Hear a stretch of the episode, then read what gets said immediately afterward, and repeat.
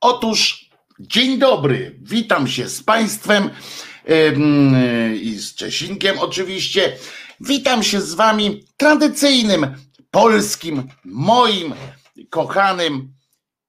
Czy konie mnie słyszą? Konie słyszą, mam nadzieję.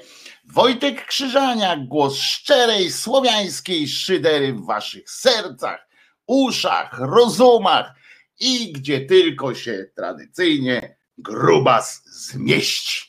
Mam nadzieję, że Grubas zmieścił się, e, zmieścił się no tam, gdzie trzeba, czyli właśnie w tych, fu, w tych rozumach, w tych wszystkich e, bardzo ważnych miejscach. Dzisiaj jest trzydziesty dzień grudnia dwa tysiące dwudziestego. Dzień przed Sylwestrem, dzień, godzina jest dziesiąta oczywiście, minut dwie, dzień przed Sylwestrem, dzień przed e, e, kolejnymi e, różnymi, e, przed końcem, końcem tego e, roku. E, oczywiście jutro, e, zapowiedź już teraz, ale, ale później jeszcze wspomnimy o tym, jutro jest e, dzień tak zwany targowy, czyli, czyli czwartek, czyli normalny dzień. Nie ma nawet, muszę wam powiedzieć, że to generalnie nie jest dzień wolny od pracy, nawet taki Sylwester zrobił, jest dzień wolny, znaczy teoretycznie, bo wszyscy teraz pracują zdalnie, więc, więc nie jest więc nie jest jakoś tak szczególnie. Witam z domu, z zasłużonego urlopu, proszę bardzo, pan Grzegorz pisze, bo można, przypominam, brać udział również aktywny w naszej fantastycznej skądinąd audycji Głos Szczerej Słowiańskiej Szydery w Waszych uszach. Jutro zatem spotykamy się o dziesiątej. Podejrzewam, że, że będzie nas mniej niż zwykle, ale jednak spotykamy się o godzinie dziesiątej. No i potem spotykamy się również wieczorkiem, żeby, żeby zorganizować sobie jakąś balanżkę, że tak powiem, tak zgodnie, zgodnie z obietnicą i zgodnie z zapowiedzią. Spotykamy się wieczorkiem na balanżce, może, może jakoś, jakoś wspólnymi, wspólnymi siłami sprawdzimy, czy komputery się nie zawieszają, czy świat od razu się skończy z, z przybiciem, z wybiciem dzwona, dzwonu, dzwona, dźwięku dzwonu, dzwonu. E, czy się skończy, czy jeszcze chwilę się to pokręci, że tak powiem. Możemy również e, wspólnie na przykład poszyderzyć e, trochę z e, telewizyjnych sylwestrów, no bo jak nie, jak tak, e, skoro na przykład e, wróżbita Maciej będzie e, będzie tam e, od Janie Pawlał na przykład różne przepowieści, przepowiednie na przyszłość, więc sobie, więc sobie na pewno jakoś przyjemnie spędzimy czas. Jeżeli tylko macie ochotę, będzie też audio stream, więc będzie można gdzieś tam, jak ktoś z was pracuje w Sylwestra, na słuchaweczki sobie wrzucić. Więc tyle organizacyjnej sytuacji. Przypominam, że tutaj poniżej, czyli pod tym filmem, pod tym filmem, pod tym, pod tym live'em znajdziecie również wszystkie tam właśnie te koordynaty, zarówno do podcastów. Uzupełniam podcasty na bieżąco, moi drodzy, więc zawsze tego samego dnia jest, jest podcast poranny, potem wieczorem jest wrzucony. I co jeszcze? Aha, no i tam jest też link do streamu audio, no i oczywiście jest też link do do Patronite'a oraz, oraz ewentualnie numer konta też podany, jakby ktoś ewentualnie zechciał wesprzeć ten projekt. A już przecież po nowym roku pojawią się nowe formaty na tym kanale owieczkowym i będzie, będzie dobrze. Wojtuś, potrzebujesz tło. Otóż, otóż, będzie tło, będzie tło, już wszystko jest przygotowane, prawie wszystko jest przygotowane, będzie tutaj wypas, alpejski wypas po prostu będzie się odbywał tutaj i będziemy, będzie radość, będzie przyjemność. Według Edyty koniec jest bliski, bo tu chodzi o Edytę Górniak. Oczywiście, że i o tym będziemy mówili, o pani Edycie Górniak, ale to tak dla, dla rozluźnienia, byle nie rozluźnienia przesadnego, ale tak dla, dla uśmiechu po prostu będziemy o tym rozmawiali. Czesinek się zainteresował słowem uśmiech. Bardzo go wzruszyło to słowo, aż podniósł uszy, łeb podniósł, ponieważ tak sobie leży jak zwykle tradycyjnie w czasie audycji, a tutaj sobie, o, teraz się znowu położył. Bardzo dobrze. Koniec zawsze jest bliski, raczej się nie oddala. Otóż koniec, panie Charlie, no chyba że mówimy o końcu rozumianym jako, jak w tym dowcipie. Pane Havranek, koniec panu wysiedł, to nie koniec, to cały. Może być w takim rozumieniu, ale jeżeli chodzi o ten koniec, koniec, to on jest trochę jak jak jak o, o, jak horyzont, nie? Bo on zawsze jest daleko dla nas, nie? Aż w końcu nagle e, aż nagle im się e, coś e, nagle się zbliża, tak nagle tradycyjnie leci na zderzenie po prostu. E, pytania na czacie e, są O, najpierw, a, a po co Wojtkowi tło, sam za nie doskonale robi, nie musimy się rozpraszać. No, nie będą takie tła, żeby się tam rozpraszało od razu. To nie będą tła z filmem animowanym, żeby było jasne. Panie Helko, także spoko. Bartosz pisze, nie byłem od początku, czy będzie temat o prezencie od naszych braci węgierskich? Oczywiście, że będzie. Zakute łby zawsze są w cenie w takiej audycji. Panie Wojtku, jakiś komentarz do kandydatury Gwiazdowskiego na R P O. No wczoraj trochę o nim było, ale dzisiaj po jego wczorajszym występie oczywiście też będzie. I o prezencie było wczoraj? Nie, Elka, o, o nie było o zakutym łbie wczoraj. Argentynki mają wolny wybór, pisze Bogumiła, w kwestii aborcji, wygrały. Tak, i o tym też będzie. Dzisiaj o tym również będzie. Koniec Edyty Górniak w sumie już dawno nastąpił. I właśnie chcę ci powiedzieć, chcę wam powiedzieć, że wcale, wcale, bo nie, że tak powiem. Zresztą Edyta Górniak jest pewnym bardzo specjalnym i specyficznym zjawiskiem w naszym kraju, ale najpierw zaczniemy oczywiście od piosenki, która jest naszym trochę hymnem, trochę niehymnem, czyli, czyli prawdziwa inicjatywa społeczna i no wiadomo co robić z PiS-em. Niebezpieczeństwo powszechne, a więc dopuszczają się przestępstwa, poważnego przestępstwa. Ten atak jest atakiem, który ma zniszczyć Polskę, ma doprowadzić do triumfu sił, których władza w gruncie rzeczy zakończy historię narodu polskiego tak, jak dotąd go żeśmy postrzegali. Wielki zbawca narodu, farbowany list dał nam setki powodów, żeby jebać PiS, wielki zbawca narodu. Farbowany list dał nam setki powodów. Jebać! Dobra, ty weź posłuchaj, mordo. Polska dziś to jest mroczny mordor. W polskim rządzie nie ma nic lubą tą. Zamienili piękny jacht na tonący ponton. Ej! Mały Sauron siedzi w chacie, popatrz. Ma kompleksy, to też głaszcze kota. Trochę Pietra ma przed ludzi hordą. To też chroni go policji kordon.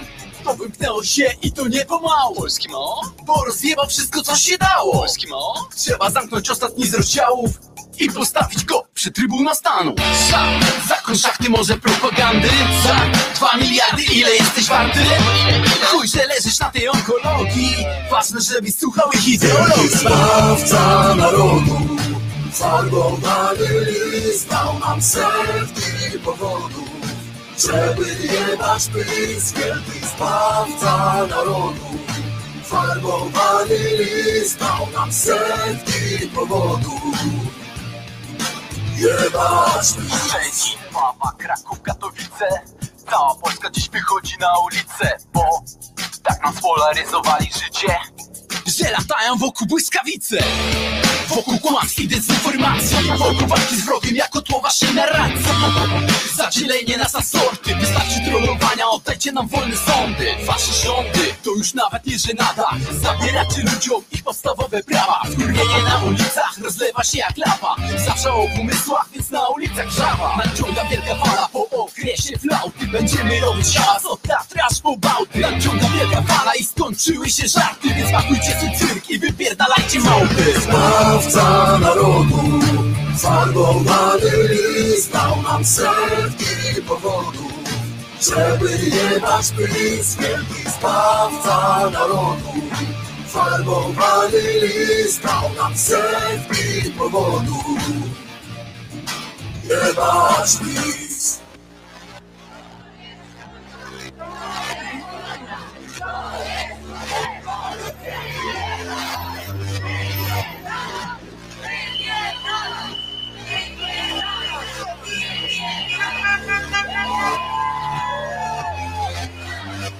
Wielki zbawca narodu, farbowany list, dał nam setki powodów, żeby jebać PiS. Wielki zbawca narodu, farbowany list, dał nam setki powodów.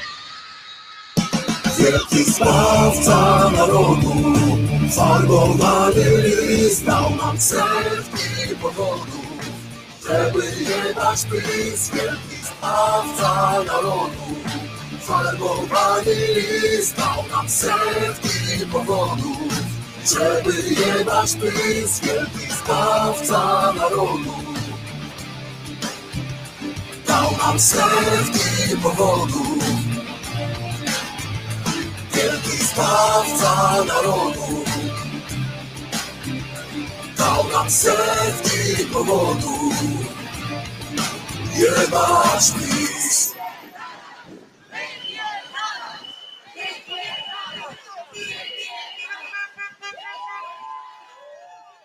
Wojtek Krzyżaniak, głos szczerej słowiańskiej szydery w waszych sercach, uszach, rozumach i tradycyjnie tam, gdzie się Grubas jeszcze zmieści. A zatem teraz już to, gdzie słyszałem o zbroi Zygmunta Augusta, skoro oglądam tylko was.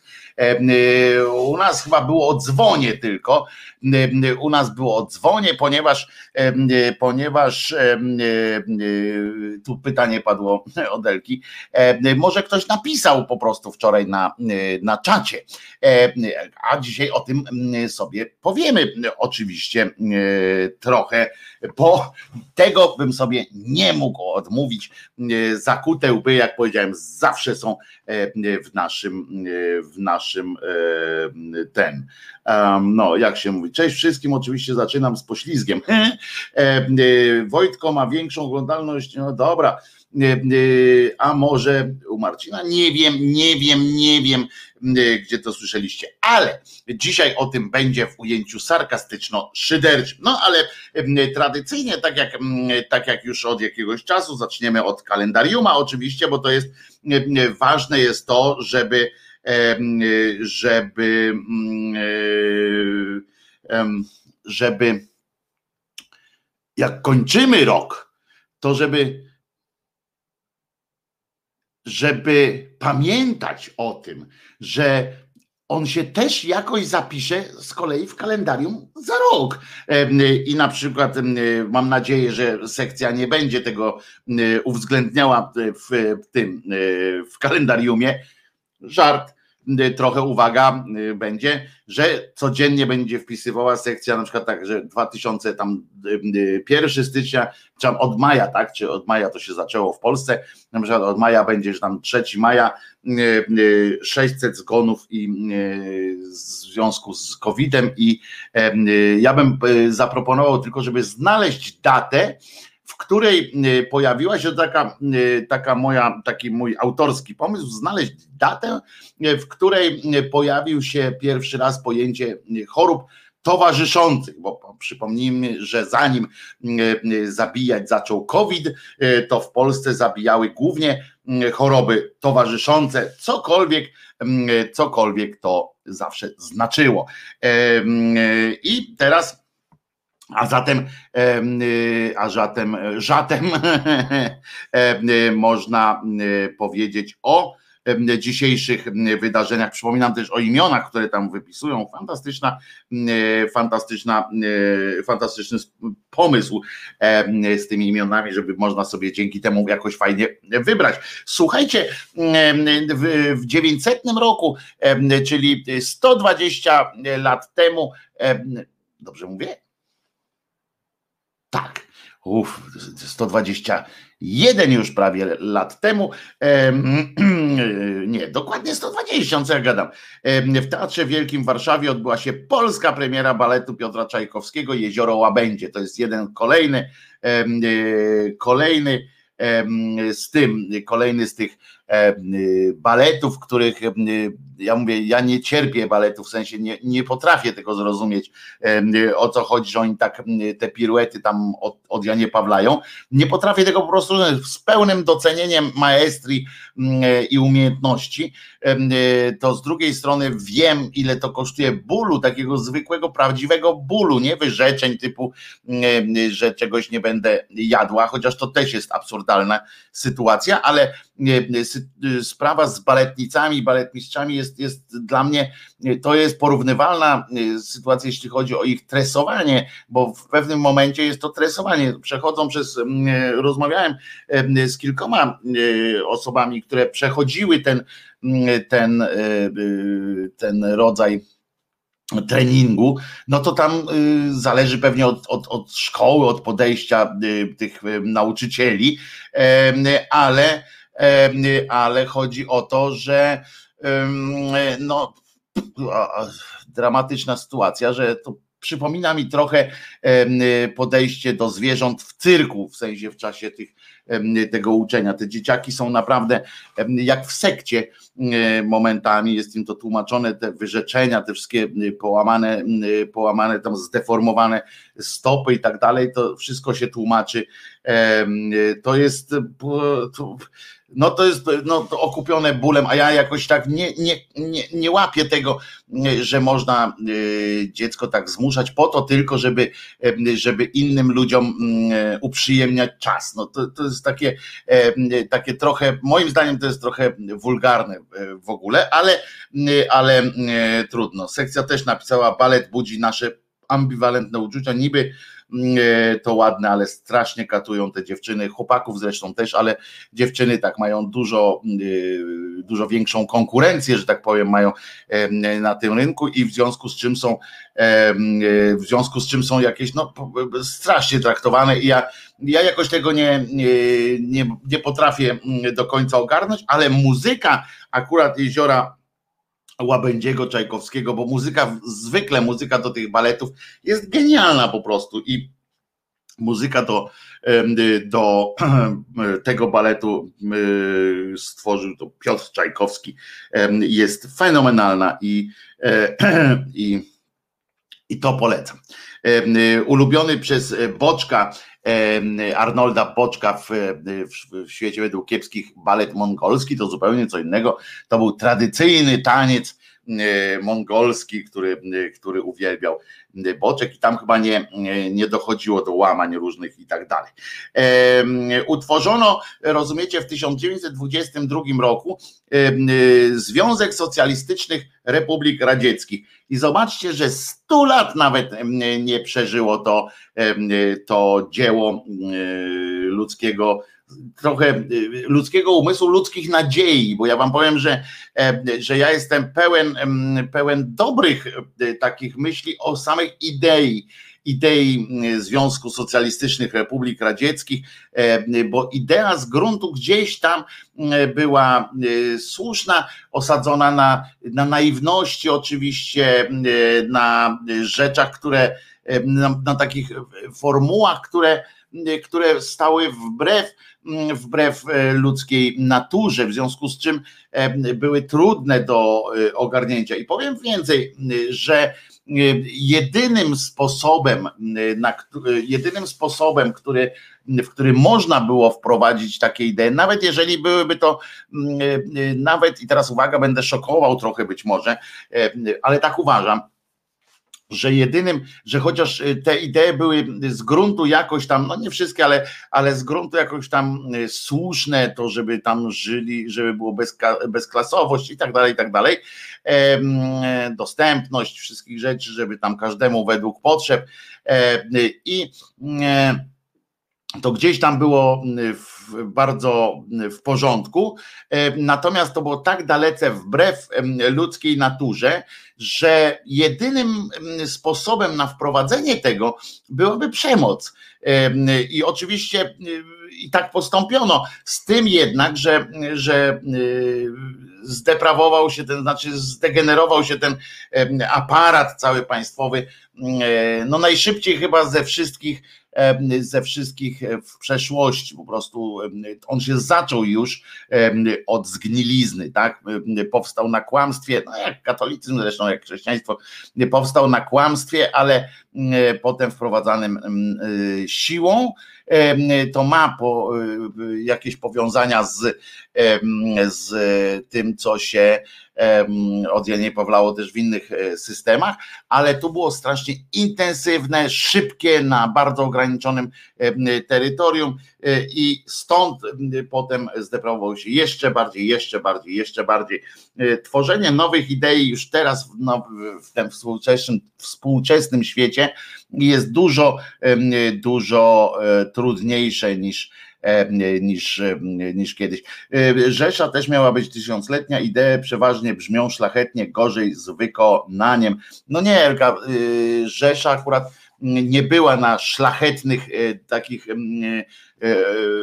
obiektywnie szlachetnych podstawach tworzona, Rzesza niemiecka mówimy, nie była na takich szlachetnych, tam było od razu było napisane, że jednych trzeba zabijać, drugich trzeba promować. To jest to, to, to w ten sposób było, a tutaj w tym Związku Socjalistycznych Republik Radzieckich, w ogóle ta konstytucja i tak dalej, była piękna, piękna idea ubrana w, w piękne słowa, tyle że Tyle, że zgnilizna od razu nastąpiła, e, niestety.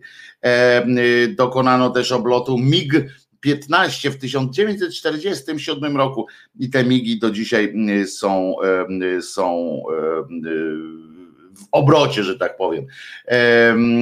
I uwaga, w tysiąc dziewięćset siedemdziesiątym siódmym roku jeden z, z cymbałów, Ted Bundy, właśnie uciekł sobie z więzienia w Colorado i potem nastąpił, następnie dokonał kolejnej serii gwałtów i morderstw, co nie przeszkadzało licznym kobietom się w nim zakochać po raz kolejny, dać wyraz mu uznania i w ogóle takiego takiej oddania całkowitego, no, to, to było coś niesamowitego, dla mnie oczywiście.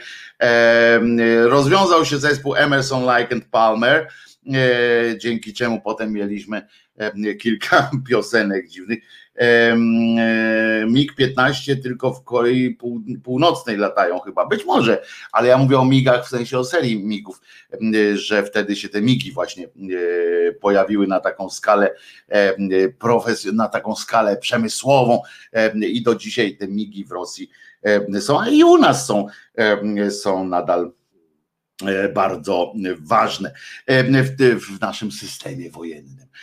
W tysiąc dziewięćset osiemdziesiątym ósmym, tysiąc dziewięćset osiemdziesiątym ósmym, pamiętajcie, odbyła się premiera pierwszego odcinka serialu W labiryncie ludzkich spraw. Tyby dyby typ ty ta, tyby dyby typ ty ta, do do do do do, pam pam pam pam.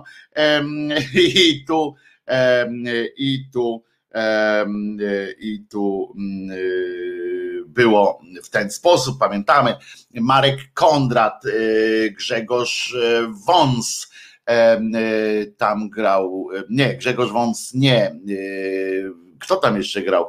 Pani Łozińska Sławomira, pani, no masa tam Bukowska, masa znanych potem ludzi, no ale w głównej roli był, nawet Tomasz Raczek tam grał szefa pani, pani Łozińskiej, czyli siebie, bo on tam grał w telewizji.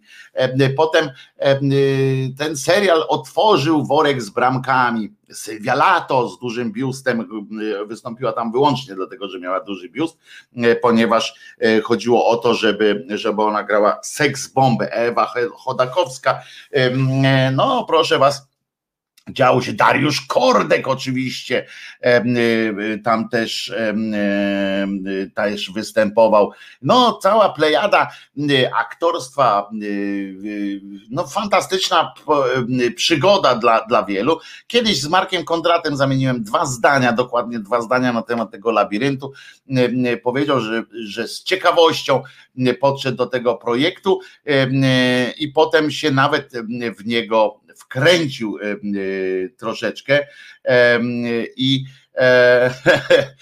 i, i, i to było dziwne, ale nie spodziewał się, że tak, tak daleko to pójdzie. Tam nie było podpisanej na konkretną ilość odcinków. Ciekawość, Karol Strasburger tam potem dołączył do, do tego, bo tam przychodzili Leon Niemczyk oczywiście, grał Pan Drzewicz, czyli Gargamel, grał tam, no to jest, to jest zjawisko, bo ludzie naprawdę w pewnym momencie szaleli, były półgodzinne odcinki, tylko to były tam listy, wielkie, długie listy, bo to było pierwszy raz w, w taka sytuacja się wydarzyła. Sam widziałem, te kilka mi kiedyś mi pokazano takie listy, które kiedyś były właśnie pokazane, no jak się to mówi, które, które przychodziły, tam przeczytałem kilka takich listów, bo są cały czas w archiwum, nie, nie wszystkie oczywiście. Genialna sytuacja, jak to ruszyło, ludzie naprawdę się wkręcili w te życiorysy, a to był taki serial, który pokazywał w sposób, no miał pokazywać w sposób realny, oczywiście był, był to taki trochę, trochę, trochę sztywniackie to było, ale chyba lepsze od Klanu. Nadal, nawet dzisiaj jakby to emitować równocześnie, paralelnie Klan i Labirynt, to chyba byłoby to jednak lepsze, ale było to też dynamiczne wejście firmy Triplan, czyli pana Lampki między innymi, to co dzisiaj, to co dzisiaj, potem oni to właśnie twórcy Klanu, to właśnie też w Labiryncie i tak dalej, i tak dalej. To była naprawdę, naprawdę wielkie, wielkie wydarzenie, proszę ja was. No duża, duża rzecz po prostu. No, jestem, jestem tak teraz się, aż się trochę może nie, nie, nie ten, ale się wzruszyłem, bo, bo momentami oglądam, nie żeby tam codziennie tak, żeby wiedzieć wszystko, natomiast, natomiast pamiętam jak, że to oglądałem, no i Grzegorz Czołówka z głosem Grzegorza Markowskiego, w labiryncie ludzkich spraw, zaginiemy ty i ja. Coś takiego to zdaje się było, ale dość o tym, bo ktoś teraz powtarzał ten, ten serial w Labiryncie nawet jakiś czas temu. Tych odcinków niestety było za mało, żeby, żeby do dzisiaj to trwało, a mogliby tak poprowadzić, ponieważ tam był bardzo nieźle w sumie pokazane okres przemian i okres takiego, takiego dzikiego kapitalizmu w nauce akurat, jak tam nastąpiło takie pół, pół legalne, trochę nielegalne, a jednak w zgodzie z, nielegalne, ale w zgodzie z prawem, takie dziwne, e, e, dziwne e, jest, e, było te, te, te, te, te czasy, ta, te czasy były, e, w związku z czym tam przejmowano zakład e, wymyślania e, różnych lekarstw e, i tak dalej, chociaż te e, fantastyczne ujęcia, To, to powinno przejść, to przejdzie do y, historii y, i kiedyś będę musiał to wykorzystać w jakichś tam ględźbach i tak dalej, fragmenty takich, y, fragmenty y, rozmów, jak oni stoją. Fenomenalne to jest po prostu, jak stają czasami, żeby tam wkręcić się, bo oni tam wy, wymyślili y, jakieś lekarstwo, Adoloran, jeżeli Jeżeli to jest prawda, że Adoloran, że mi teraz przyszło do głowy, że to jest taka nazwa, Adoloran, i że to jest prawda, to ja się zacznę o siebie martwić, że, że przypominają mi się takie rzeczy, bo to będzie znaczyło, że skleroza jest mocno, skoro mi się przypominają takie rzeczy z bardzo dalek, dawna, a dzisiaj, a dzisiaj tego nie, nie sobie tak jedno. Adoloran, tak chyba to się nazywało, oni wymyślili i oni stali tak często, taki system kartek i probówki mieli, nie? I tak wkładali. Generalnie nikt tam nie pracował, nie? W, w, tym, w tym zakładzie, no siedzieli, już za to mieli fartuchy żółte i Dariusz Kordek, który miał bogatych rodziców, jeszcze tam się pojawił i on tam w ogóle przyszedł tylko tak posiedzieć i oni cały czas stali nad takimi probówkami i patrzyli w te probówki i co jakiś czas prze, przerzucali sobie, tak otwierali takie kartki jakieś tak hmm, i, i pan Gargamel cały czas statystycznie badał pas sześć osób i on cały czas mówi, no nie tam jakieś szczurki poumierały czy nie, no, no nie, to za dużo mamy takich efektów, tak cały czas schodzili z tymi kartkami i probówkami i, i to było całe to leczenie. I faktycznie, i faktycznie pamiętam, Adoloran to się lekarstwo nazywało, które chcieli opatentować.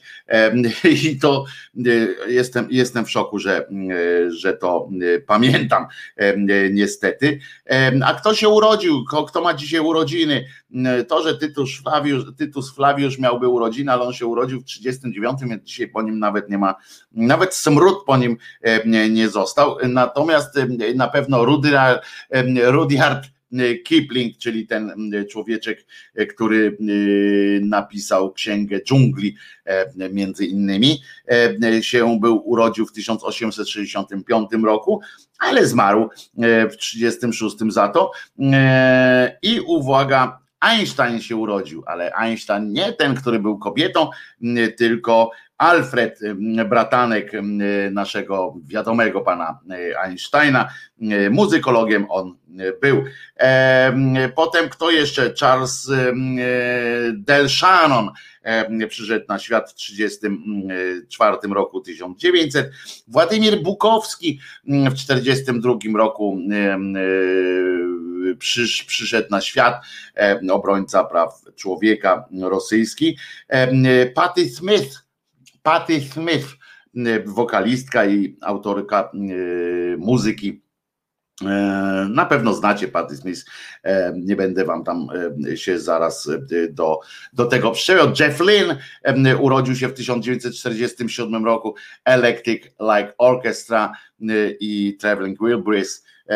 Nie kumam tego pomysłu, tego, tego Traveling Wilburys, jakoś do mnie nie przemówiło to. W ogóle w sześćdziesiątym czwartym urodził się Bogusław Hrabota, publicysta, pisarz, kielniarz i redaktor naczelny Rzeczypospolitej, czyli bezpośredni przełożony pana Kolanko na przykład. J K się urodził w tysiąc dziewięćset sześćdziesiątym dziewiątym roku z Jamiroquai. W siedemdziesiątym pierwszym Bartosz Arłukowicz, pierwszy zwycięzca programu Agent, się był urodził, późniejszy poseł, lekarz, poseł, minister również i eurodeputowany, a był pierwszym zdobywcą lauru w, w programie Agent. Prowadził go wtedy jeszcze Marcin Meller w T V N-ie. I Tiger Woods się urodził, amerykański golfista. Są jeszcze jedne urodziny, ale o nich za chwileczkę. W tysiąc dziewięćset szesnastym, kto zmarł właśnie?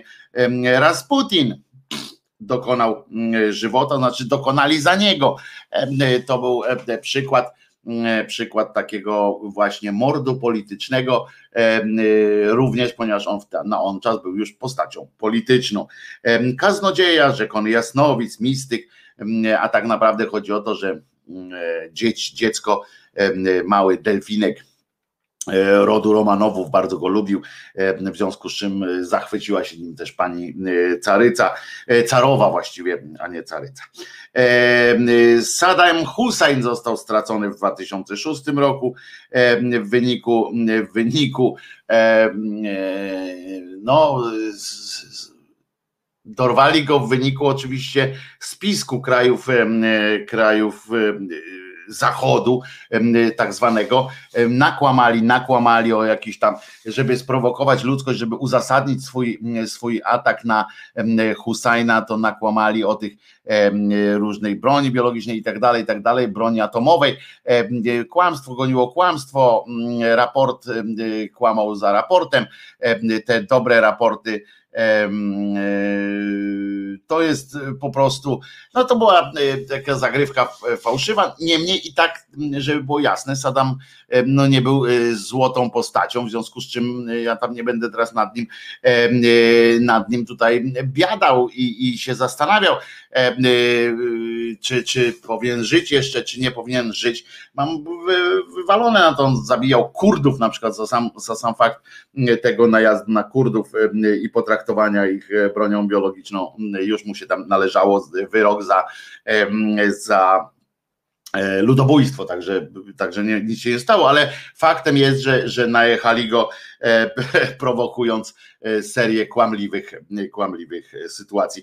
No i Tomasz Sacha był, zmarł w dwa tysiące szóstym roku, muzyk jazzowy, założyciel i lider zespołu Prowizorka Jazz Band, gębofon, on grał na gębofonie, czyli takie połączenie kazu i szklanki. Z wykształcenia inżynier drogowiec. To taka informacja, nie wiem komu ona życie teraz uratowała, ale ważne. Ale jeszcze jedne urodziny dzisiaj wam obiecałem, z, z krótkim jeszcze Turek do dziś Kurdów zabija i Menda żyje, no bo jest członkiem NATO i tak zawsze wiadomo lepiej gdzie się, gdzie się osadzić. Słuchajcie, urodził się był w tysiąc dziewięćset sześćdziesiątym pierwszym roku kanadyjski lekkoatleta, sprinter, no oczywiście pochodzenia jamajskiego, jak większość sprinterów, takich tych dobrych, się nazywał Ben Johnson, Kanady, Kanadę reprezentował, on był taki, wtedy on rywalizował z Carlem Lewisem. Było ich dwóch takich, Carl Lewis i on na te sto metrów zapindalali i jeden szybszy od drugiego, drugi szybszy od pierwszego, to zależało od tego, kto miał jaki, jaki dzień. Carl Lewis wtedy był generalnie od niego trochę lepszy, I, i pod tym względem i ten miał straszny kompleks tego Carla Lewisa, bo ciągle, ciągle był taki drugi, jak Miałczyński, jak ten Adaś Miałczyński. Drugi, drugi, zawsze drugi. I tam czasami mu się udawało gdzieś tam wysmyć. No i w każdym razie po nie w czasie, w końcu chyba w Korei, to było gdzieś na jednych igrzyskach, wypindolił, po prostu wygrał i to tak, że, że ja pierniczę. No i okazało się po jakimś czasie, że koleżka się szprycował i to tak, tak na... Na, na maksa się szprycował ten Ben Johnson. I to nie będzie na, Teraz krótka ględźba o tym, o tym, gdzie, kto to był Ben Johnson, tylko on będzie to przyczynek do takiego zastanowienia się, czy warto, czy warto być uczciwym człowiekiem zawsze i w każdych okolicznościach. Otóż pan Ben Johnson dowiódł tego, że nie, nie warto. Jeżeli jest się sportowcem, jaka nauka płynie z tego przykładu? Oni mu odebrali medal. Odebrali mu medal tych Igrzysk Olimpijskich, powiedzieli, nie będziesz już biegał. On się tam zmartwił, nie biegał. Pieniędzy w międzyczasie zarobił worek, a nawet kilka, ponieważ był twarzą iluś tam produktów, był, był, dostawał jakieś pieniądze za sam udział w jakimś meetingu lekkoatletycznym, kolosalne. Jakieś straszne, naprawdę bardzo dobrze żył. Uwielbienie tłumów, wizyty w zakładach pracy i tak dalej. Kiedy okazało się, że, że się szprycował, odebrano mu ten medal, tam sioczono na niego i tak dalej. Ale w tak zwanym międzyczasie, czy chwilę później, zapytano amerykańskich sportowców, lekkoatletów zwłaszcza i pływaków, i zapytano ich, czy dla odniesienia sukcesu, chwilowego sukcesu gdzieś na niwie tej sportowej, czy warto, czy warto, czy, czy warto zaryzykować swoim zdrowiem na, i wziąć jakiś, jakiś taki dopalacz ten sportowy, czy lepiej iść taką drogą e, zwykłego. Chyba koło, bo ja teraz nie mogę, ale koło siedemdziesiąt procent e, tych sportowców e, powiedziało, młodych sportowców, adeptów e, sztuki sportowej, powiedziało, że warto zaryzykować własne zdrowie, zaaplikować sobie jakieś wspomaganie chemiczne. E, I teraz możemy się oczywiście złościć na to, że jak warto, przecież to nierówny pojedynek, nierówna walka i tak dalej. Ale z drugiej strony pamiętajmy, że świat jest nakierowany na to, na sukces. Świat jest nakierowany na sukces, pamięta się zwycięzców. W Stanach Zjednoczonych takie zwycięstwo gwarantuje, czy udział w samych Igrzyskach Olimpijskich gwarantuje fantastyczne potem przywileje. Również takie tam, tam olimpijczycy cieszą się dużym szacunem. Ale również w Polsce, jak sobie pomyślimy, czy gdziekolwiek, czy masz szansę wybicia się z, bądź to z małego miasta, bądź z dużego, ale z jakiejś tam ciżby, żeby nagle o tobie było głośno, żebyś był kimś wielkim. I I ten człowiek, i teraz możemy powiedzieć, nie, nie warto, no ale potem zastanówmy się, co spotkało, co spotkało Bena Johnsona. Otóż Ben Johnson po serii tych swoich sukcesów, kiedy odkryto, że on, że on się szprycował, odebrano mu ten, ten medal, ale nie odebrano mu, jedna firma zdaje się, się z nim procesowała i odebrała jakieś tam pieniądze, które mu wypłacali wcześniej, jakiś jeden ze sponsorów, natomiast reszta wolała być, żeby ciszej nad tą trumną, tak? Nie kojarzmy się, jest taki pomysł, że albo, bo to taka zasada pijarowska jest, tak? Albo możemy wystąpić do sądu i zrobić sobie publicity na tym, że jesteśmy uczciwi, w związku z czym chcemy zabrać od panu Benowi Johnsonowi pieniądze, bo on nas nieuczciwie wykorzystał. Ale tu zawsze jest niebezpieczeństwo, że pan Ben Johnson czy jego prawnicy wyskoczą z jakimiś akcjami, w których ta firma, czy pod którą to logo było podpięte, powiedzą, no jacy wy jesteście uczciwi. Więc to zacznie się, zacznie się jakaś taka gra, więc oni po prostu machnęli ręką, powiedzieli, tak już to wypłaciliśmy, mamy odpisane od podatku, srał pies.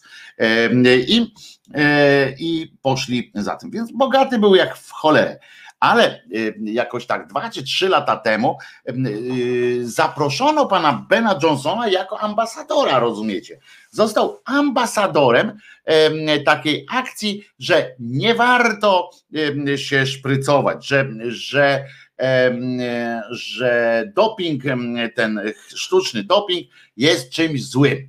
Zapłacili mu worek pieniędzy za to, żeby jeździł razem z jakimiś tam, z grupą jakichś nudnych naukowców, z jakimś tam, to oczywiście te stowarzyszenie, ta lekkoatletyczna firma, czy tam związek, częściowo związek pewnie olimpijski i tak dalej, wyasygnowali na to kupę szmalu. Poszli, poszli dalej w tym, w tej sprawie i zapłaciwszy mu, potem zrobili z niego ambasadora. Jakim on, czego on był ambasadorem? On był ambasadorem tego, że hasła, które mówiło: zobaczcie, jak ich wychujałem. Zobaczcie, jak, jak jest fajnie, jak jest przyjemnie. Co sobie podróżowałem, to sobie popodróżowałem.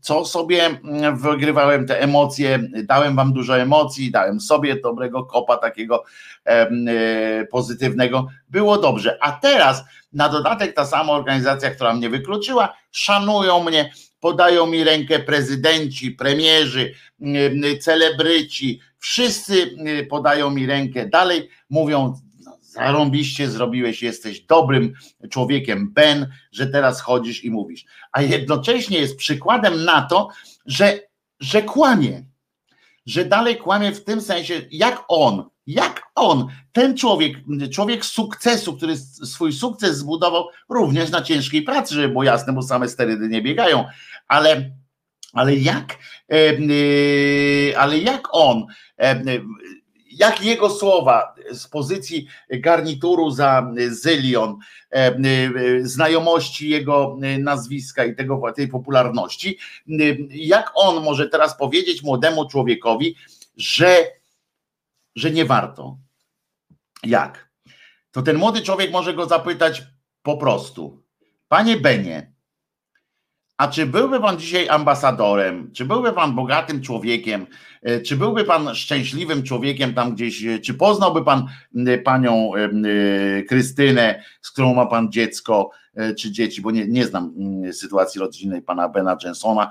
Czy bzyknąłby pan tą modelkę jakąś tam, nie wiem też, jaka tam była wtedy popularna, albo czy pan byłby obiektem takich seksualnych wzniesień, uniesień kobiet całego świata, gdyby pan się nie szprycował? I co on ma wtedy odpowiedzieć?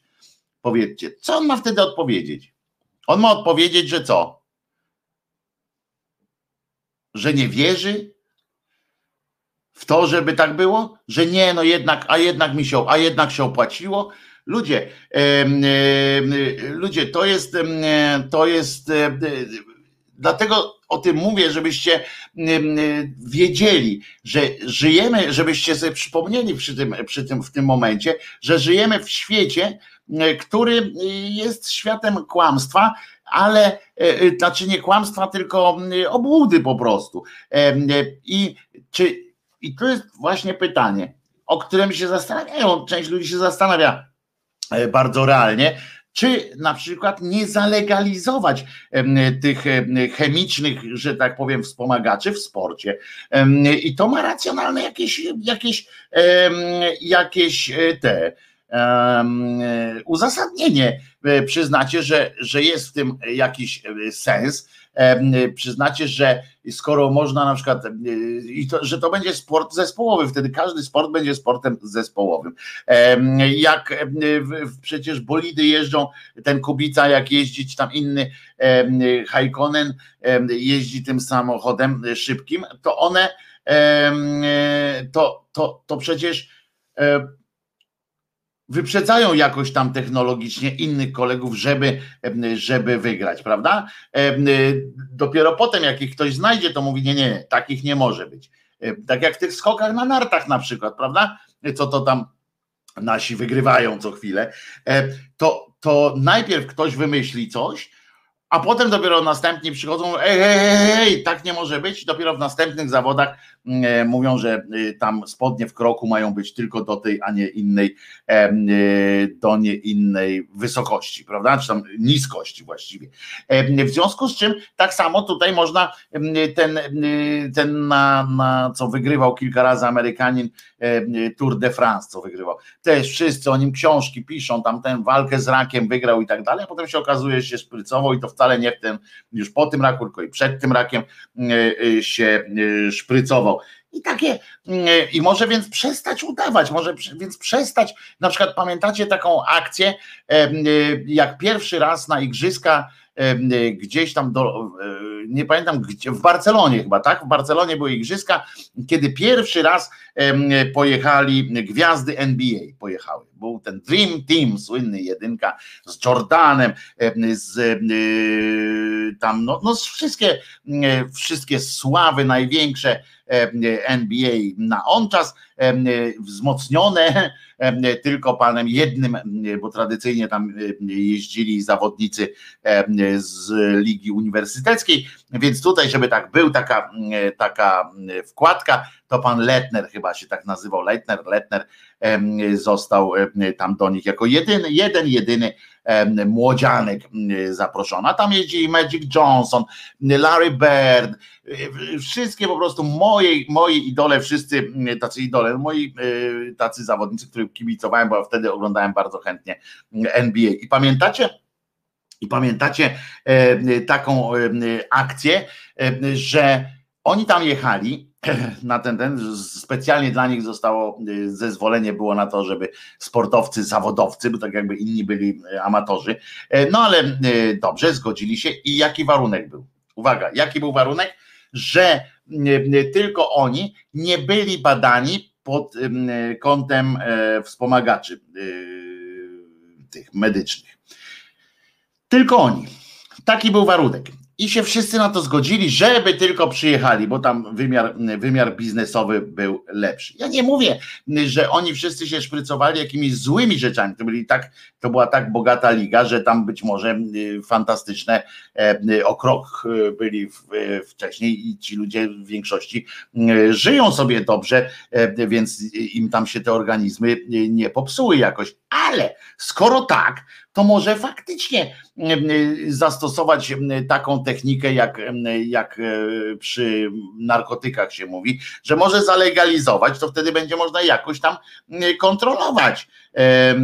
I, i co? No i może tak by trzeba było pokombinować i pomyśleć, że, że sport, sport drużynowy, czyli pan aptekarz, czy całe laboratorium też jest, też jest w to wciągnięte. Teraz na przykład wykasowali tych sportowców rosyjskich, że Rosję właściwie, rosyjską, rosyjski ten olimpijski, Związek Olimpijski rozwiązano niemalże cały na dwa lata, im skrócili, co prawda teraz na dwa lata jeszcze nie będą mogli brać udziału jako Rosja w zawodach, bo nagle, bo się okazało, że tam ćpają, nie? Że tam, że rząd po prostu wspierał jakoś tam ćpiących sportowców. No przecież wszędzie na świecie to jest. I, i dlaczego o tym udawać? Teraz pytanie, czy zezwolić na to? Takie jest moje pytanie, jeżeli chcecie, to odpowiedzcie na nie.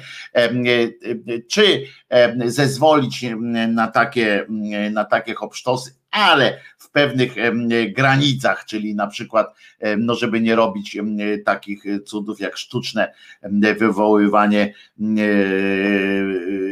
ciąży, tak, żeby ją potem przed samymi zawodami usunąć, a kobieta wtedy większe ma możliwości i tak dalej, i tak dalej. Więc, więc, no więc tak sobie myślę, żeby, żeby Państwo się zastanowili, czy nie warto się dawać oszukiwać, my się wszyscy, bo to jest taka gra, oni udają, że nie ćpią, my udajemy, że, że w to wierzymy, że, że oni nie, nie, nie ćpają. Są pewnie jakieś dyscypliny, gdzie to jest mniej potrzebne, jest takie, gdzie jest potrzebne, może po prostu, może po prostu zalegalizować, powiedzieć dobrze, mieć nad tym jako taką e, kontrolę e, i odpowiedzialność też zapisać, że jak ktoś bierze na własną odpowiedzialność, e, na własną odpowiedzialność, to potem też e, niech się ubezpiecza, niech coś tam i, i tak dalej. E, to jest wielka jedna obłuda, a, a tak jeszcze powtarzam, pan Ben Johnson, który ma, ma dzisiaj urodziny, jest najlepszym takim bardzo wyrazistym na to przykładem, jak można wszystkich zrobić w, w tak zwanego wała, wszystkich. Po prostu koleś dowodzi wszystkim młodym ludziom, że warto warto postawić na, na bardzo dobre wspomaganie, na jakieś bardzo dobre w tym sensie, bardzo dobre, że niewy, niewykrywalne od razu, żeby dopiero dwa lata chyba po, po tych igrzyskach odkryli w tych próbkach, że on coś tam miał.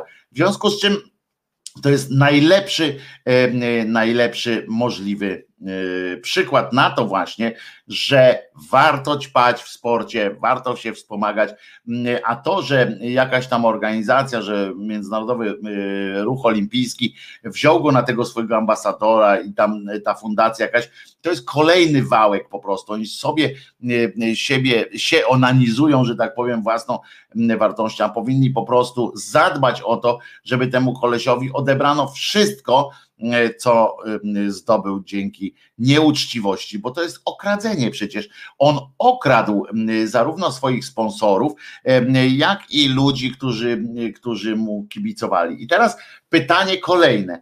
Czy skoro on nieuczciwie wygrywał, ale emocje, które nam dał, znaczy nam na, jakoś mnie mało, ale podejrzewam, że ileś Kanady, iluś Kanadyjczyków, iluś tam e, e, ludzi, którzy po prostu e, e, go cenili, dla których był idolem, e, te emocje, które, które on dawał, były autentyczne przecież, czyli nie można powiedzieć temu gościowi tak do końca, że okradł, tak? Że, że pozbawił nas czegoś.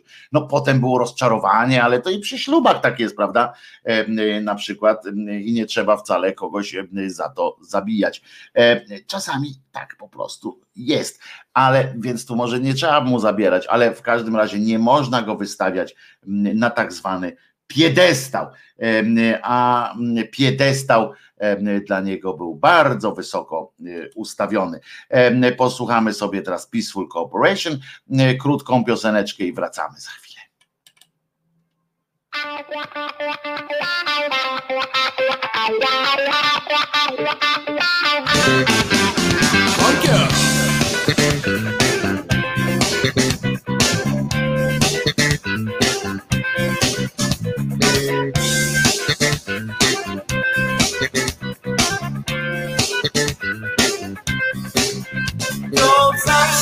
Tak fajnie, nic się nie zmienia. Każda noc, każdy dzień pasje i uspokojenia.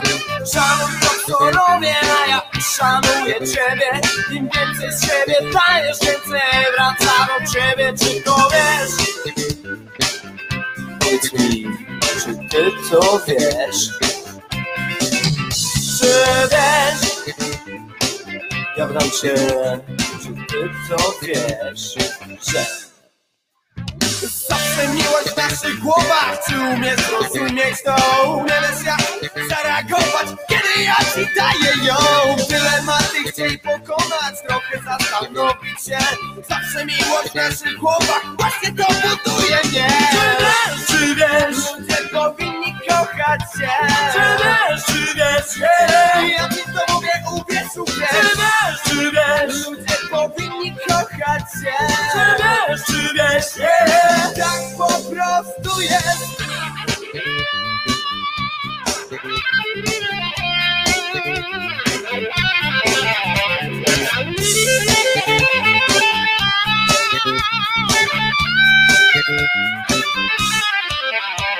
Miłość mieszka w twoim sercu.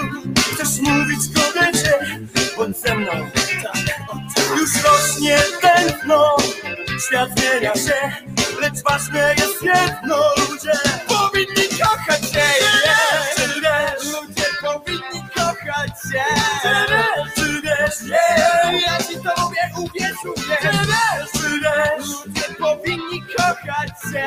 Czy wiesz, czy wiesz, yeah. Tak po prostu jest. Czy wiesz, ludzie powinni kochać się? Ja to wiem, dlatego kocham, kocham, kocham cię. E, e, e, kocham cię. E, kocham cię. E, e, e, kocham cię. O, o, e, kocham cię. Czy wiesz, ludzie powinni kochać cię? Ja Wiktor mówię, uwierz, uwierz. Ludzie powinni kochać się. Tak po prostu jest.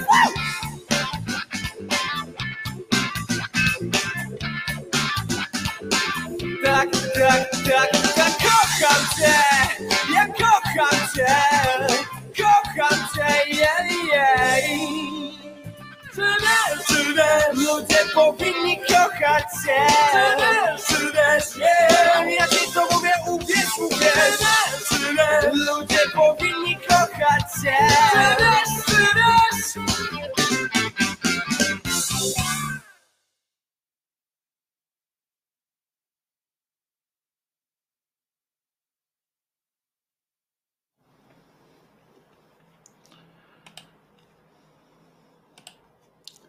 Dzień dobry.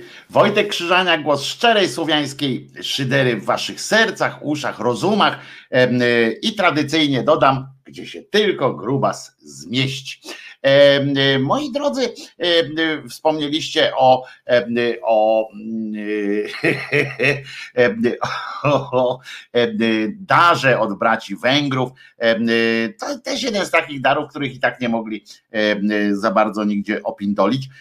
Kiedyś został przyznany, chodzi o zbroję, rozumiecie, zbroję Zygmusia, Zygmusia Augusta, który, który jeszcze zanim został królem, był sobie na wyprawy różne, jeździł i miał taką gustowne wdzianko, cały był okuty w, w żelastwo i to te zbroje przyznano w czasie kiedyś, jak zastanowiono się i dawno, dawno temu, żeby było jasne, było to,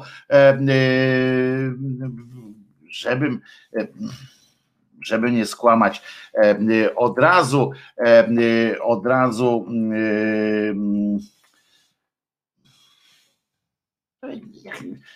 jakoś, no lata temu, bardzo dawno temu w każdym razie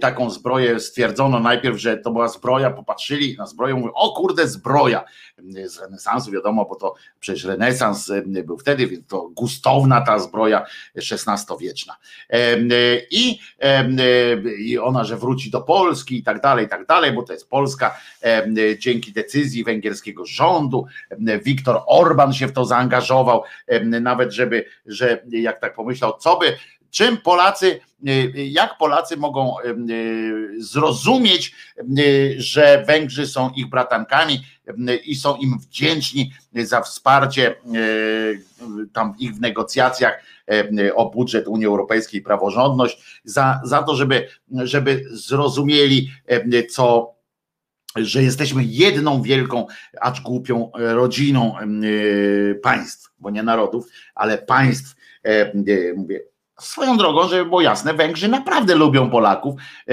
a Polacy jakiś taki dziwny mają stosunek do Węgrów czasami, mi się wydaje.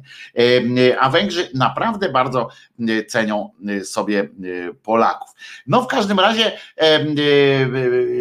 ten w Ciechanowie, w Ciechanowie chyba cały czas stała taka zbroja w tamtejszym, na tamtejszym zamku, stała taka zbroja i ona była zbroją oczywiście fejkową, był to, była to odtworzenie, tylko ta zbroja, żeby było jasne, nie różni się tam szczególnie jakimiś wielkimi, ona nie jest przy, przyozdobiona diamentami czy coś takiego, ona po prostu jest dobrze wykuta, ta zbroja, i ani razu w nią jeszcze nie trafiło, nie używana prawie, bo jak Zygmuś gdzieś w nią się wdziewał, bez przyjemności, jak rozumiem, no, ja kiedyś ubrałem taką zbroję, taką i to nieprawdziwą, prawdziwą, prawdziwą, ale też metalową, w teatrze była, była taka zbroja, więc nie omieszkałem oczywiście przymierzyć, no to, to, to, to ani to przyjemne, ani to dobre, a taka jeszcze, ta jeszcze zawodowa zbroja jest jeszcze ciężka do tego jak jasny gwint, w związku z czym w ogóle mi to nie, jakoś tak nie nie przeszkadza, jakoś tak, no, Nic by się nie stało, nic złego, naród jakby nie cierpiał z tego powodu, że tej zbroi w Polsce nie ma, ponieważ w Ciechanowie stała cały czas zbroja podobna, znaczy zrobiona na podobieństwo, ale trzeba było jakiegoś sukcesu, trzeba było jakoś powiedzieć coś o tym, że Polak, Węgier, dwa bratanki, Orban lubi nasze szklanki. Banki, chyba. Nie, on woli rosyjskie banki zresztą. No w każdym razie, w każdym razie pan Morawiecki z takim długim nosem, taki człowiek jest, on napisał tak: zapewne niewielu z nas zdawało sobie sprawę, że w zbiorach Muzeum Narodowego w Budapeszcie znajduje się renesansowa zbroja młodego Zygmunta drugiego Augusta, przyszłego króla Polski, wykonana tam jako dar Ferdynanda pierwszego z okazji zaślubin tegoż Zygmunta z Elżbietą, córką cesarza. Zresztą nieszczęśliwego zaślubienia, to nie było szczęśliwe małżeństwo. I rząd węgierski podjął decyzję, by ta unikatowa pamiątka, rozumiecie, stanowiąca część historycznego dziedzictwa Polski, trafiła do naszych zbiorów muzealnych. I uwaga, to jest zdanie klucz, to kolejny przykład naszych doskonałych po prostu relacji z Węgrami, partnerskiej współpracy oraz osobistej przychylności premiera Wiktora Orbana. Dał nam naszą zbroję. No to, to jest kozak. Poza tym fantastycznie też można jakoś tam pomyśleć sobie, że jak, skoro on wpadł na to, żeby nam dać coś absolutnie, absolutnie nam niepotrzebnego, co, co nie wzbudziło nawet zainteresowania jakiegoś szczególnego potem. Telewizja robiła z tego jakieś wielkie show, wizyty w zakładach pracy. Teraz będą obwozić to jako, nie wiem, relikwie czy coś. Pamiętajmy tylko, że on był takim... On chciał w ogóle katolicyzm w Polsce yy, zniszczyć. To może trzeba przypomnieć tym, yy, tym yy, hierarchom, czy trzeba przypomnieć yy, politykom prawicowym, że on yy, był bliski yy, zerwania yy, z, ze stolicą apostolską. Możemy mieć do niego pretensje, do Zygmusia Augusta drugiego yy, zresztą, yy, yy, że tego nie zrobił. Dzisiaj yy, bylibyśmy yy, co prawda taką wyspą, ale jednak mam nadzieję, że zieloną wyspą, ponieważ plan pana Zygmunta, on oczywiście dokładnie na tej samej zasadzie chciał jak Henryk ósmy w Anglii. Chodziło po prostu najzwyczajniej w świecie o to, że Watykan nie chciał uznać, nie chciał zezwolić na rozwód, nie chciał zezwolić na ślub z Barbarą Radziwiłłówną i tak dalej, i tak dalej, a Zygmuś się uparł i powiedział, że pieprze to, i zagroził po prostu oderwaniem od watykańskiego, Watykanu, od naszego spichlerza ze zbożem, i że nie, wy, nie wyjedzie na kolejną, nie wyśle wojska na kolejną walkę, wojnę z Turcją. Powiedział, że sam na to, chcecie to sami jedźcie Turków bić, ja nie będę Turków bił waszym, znaczy ja, on i tak nie bił, tylko nie będę wysyłał swoich niewolników, żeby Turków zabijali w imię krzyża, skoro nie chcecie mi się dać rozwieść jak człowiek. No to pozwolili mu i oczywiście niestety pozwolili mu i niestety niestety po pierwsze ród Jagiellonów, na nim się skończył, ta linia przynajmniej na nim się skończyła i zaczęła się tak zwana wolna elekcja w Polsce, a potem, ale też zostaliśmy dalej poddanymi Watykanu, a on chciał oprzeć, tak popatrzył sobie, mówi: Arianie, dobry, dobry pomysł, ja będę głową teraz kościoła w Polsce, wzorem Henryka, i walcie się na pysk. Niestety, niestety, e, niestety tego nie zrobił, a fajnie by było, ciekawe jakby to było. Pamiętamy o tym, ta zbroja, zresztą losy tej zbroi były dziwne, trochę, trochę jak losy też naszego kraju, że jesteśmy tacy, okazało się, jak jesteśmy bardzo tak mało, średnio znaczący, że tak powiem. Był po pierwszej wojnie światowej się odbyło tak, że tam była jakaś taka komisja się zebrała i był i Wiedeń rozparcelowali, tak? Patrzyli, patrzyły, popatrzyli w tym Wiedniu, a tam sporo rzeczy z całej Europy tutaj wschodniej też tam do, tych, do Wiednia wywieźli, no i patrzą, zbroja jest. No to mówi tak, siedziała ta komisja, wielka komisja, prawie jak od Macierewicza, no i mówią, skoro to jest Jagiellończyka, to znaczy, że prawdopodobnie e, nie wpadli na pomysł w ogóle, że to może być zbroja polskiego króla. Uważano, że została wykonana z okazji tam zaręczyn, wnuczki cesarza Maksymiliana z synem węgierskiego króla Władysława drugiego, też yy, znaczy z Ludwikiem, też Jagiellończykiem zresztą, synem Władysława drugiego yy, tam Węg, na Węgrzech panującego. Yy, no i wysłali to, nasi jakoś tak się specjalnie, zobaczcie, że nasi wiedzieli, yy, bo to dosyć szybko tam zostało yy, odkryte, yy, że, że to nic, yy, nic, że to nie jest węgierskie, ale jakoś ani nasz rząd, ani nasz nikt jakoś tak nie występował o to, bo myśleli, kurwa, to jest zbroja, no. To jest zbroja. Ani to insygnia królewskie, ani to e, jakieś, no nic znaczącego tak naprawdę. Postawili w tym Ciechanowie replikę i bardzo dobrze, ktoś tam przychodzi. Muszę powiedzieć, że to jest naprawdę mało, e, mało spektakularna sytuacja.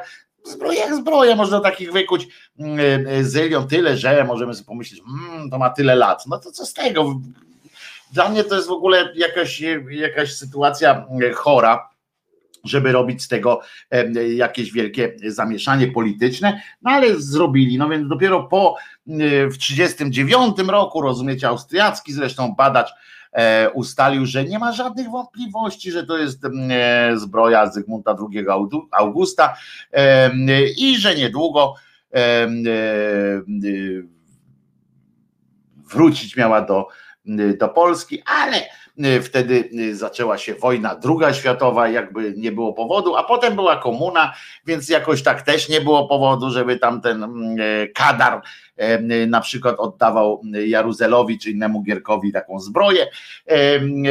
Jakoś tak zapomnieli o niej słusznie i teraz prawdopodobnie ktoś robił jakiś, jakiś remanent w tym, w tym węgierskim muzeum albo pomyśleli sobie, że coś trzeba dać Polakom, żeby zamknęli te ryje, żeby o nas znowu powiedzieli dobrze, że jesteśmy, że jesteśmy tam bratankami i tak dalej, bo tyle, tyle na, na rozrabialiśmy ostatnio, więc żeby było tak fajnie. No to co nas nic nie kosztuje, prawda? Taki Orban stwierdził tak, no płacił im nie będę, nie mam ropy, nie mam niczego, jakoś tak, co ja im dam? No to wpadli na pomysł, damy wam zbroję.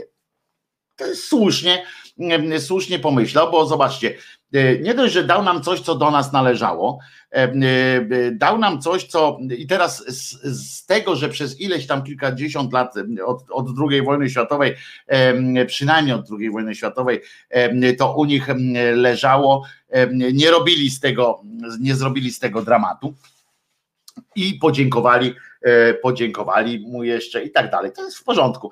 Natomiast natomiast Eee, tak, w sumie, w sumie Maciej pisze, dał nam coś naszego, a mógł tę zbroję dać Litwie przecież. No mógł na przykład dać Litwie, bo przypomnijmy, że wtedy już jak ta zbroja była, to on jeszcze nie był królem Polski, ale już był, z tego co pamiętam, wielkim księciem litewskim, czy następcą tronu, bo Bona zadbała o to, żeby, bo tamtejszy tron był dziedziczny. Musimy pamiętać, że Unia Unią, była to Unia personalna i z Litwą i co ważne, w Polsce był król wybieralny już wtedy.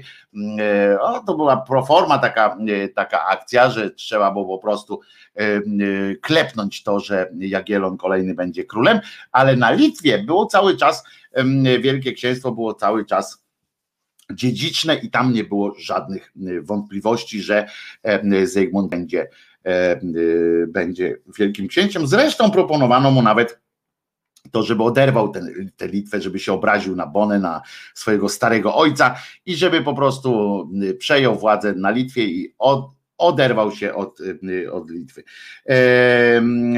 Wyobraziłem, wyobraziłem sobie Kaczobońskiego z Żoliborza w zbroi. W tej zbroi muszę wam powiedzieć, że, że Zygmunt nie był największym człowiekiem na świecie, w sensie objętości, natomiast i tak prawdopodobnie Kaczoboński, jakby się go udało wbić, bo dupę miał dużo szerszą, ma Kaczoboński z Żoliborza od, od tego naszego króla, jeszcze wtedy był młodzieńcem, to jakby się udało już tę dupę wcisnąć Kaczobońskiego w tę zbroję, to spadłby do jednej z tych dwóch nóg, które są, i on by tam, no głowy by, głowy by tam nie, nie było widać w tych, w tych, w tych, tych oczkach tam. A słabe to jest strasznie. W ogóle zastanawialiście się kiedyś po cholerę, po cholerę takie rzeczy. Ja wiem, że, że to ma znaczenie jakieś tam symboliczne, ale czego jest symbolem? Czego symbolem i po cholerę jest jakaś tam walka o jakąś zbroję, o kawał żelaza wykutego, skoro naprawdę można, jakie ma znaczenie, czy to jest prawdziwa zbroja, w sensie taka, którą raz przynajmniej do miary przywdział Zygmunt August, czy to jest replika, wierna replika, która stoi, mało tego, żebyście wiedzieli, że ona w, tych, w tym zamku w Ciechanowie, to ona stoi, ta zbroja, i nie wzbudza żadnego zainteresowania. Absolutnie. Ona stoi w takim, w takim zacienionym, trochę, może jest podświetlona, ale w takim miejscu, w którym tam przechodzą ci ludzie, tak patrzą, i tam, gdyby nie napis, że, że, że w takim czymś występował, występował Zygmunt August, to nikt na to nie zwrócił uwagi, bo takich, takich zbroi było w pytkę i wystarczy obejrzeć pierwszy lepszy film, to Krzyżaku wystarczy obejrzeć, żeby zobaczyć, jakie zbroje. No i okej, okay, no, no zbroja, no. No zbroja.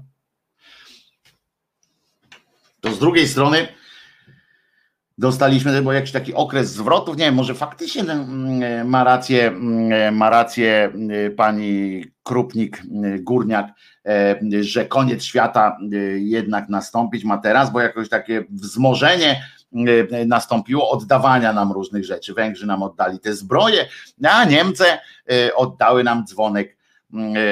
I nie był to ten dzwonek, może, a właśnie, może to przy okazji taki był przytyk trochę rządu niemieckiego, taki stryczek był rządu niemieckiego w kierunku tego, tych pochlastów, którzy są w tym zakonie jakichś tam Janiepawlistów, czy, czy jak oni się nazywają, ten w Poznaniu, co tam, Salezjanów, co sobie tam szczypią się dziewczyny, po prostu podszczypują się wzajemnie, chłopaki tam smarują sobie różne przedmioty pastą do zębów. Ziel- permanentna zielona noc na koloniach tam jest, i, i tam była, pamiętacie, taka, taka akcja, że mu dzwonek zabrali temu, co tam uzurpatorowi, co tam się okopał w dwóch pokojach, w celi dwupokojowej, okopał się i tam odprawia mszę po łacinie cały czas i wszystkich strofuje, to on tam dzwonek miał, to oni mu zabrali ten dzwonek,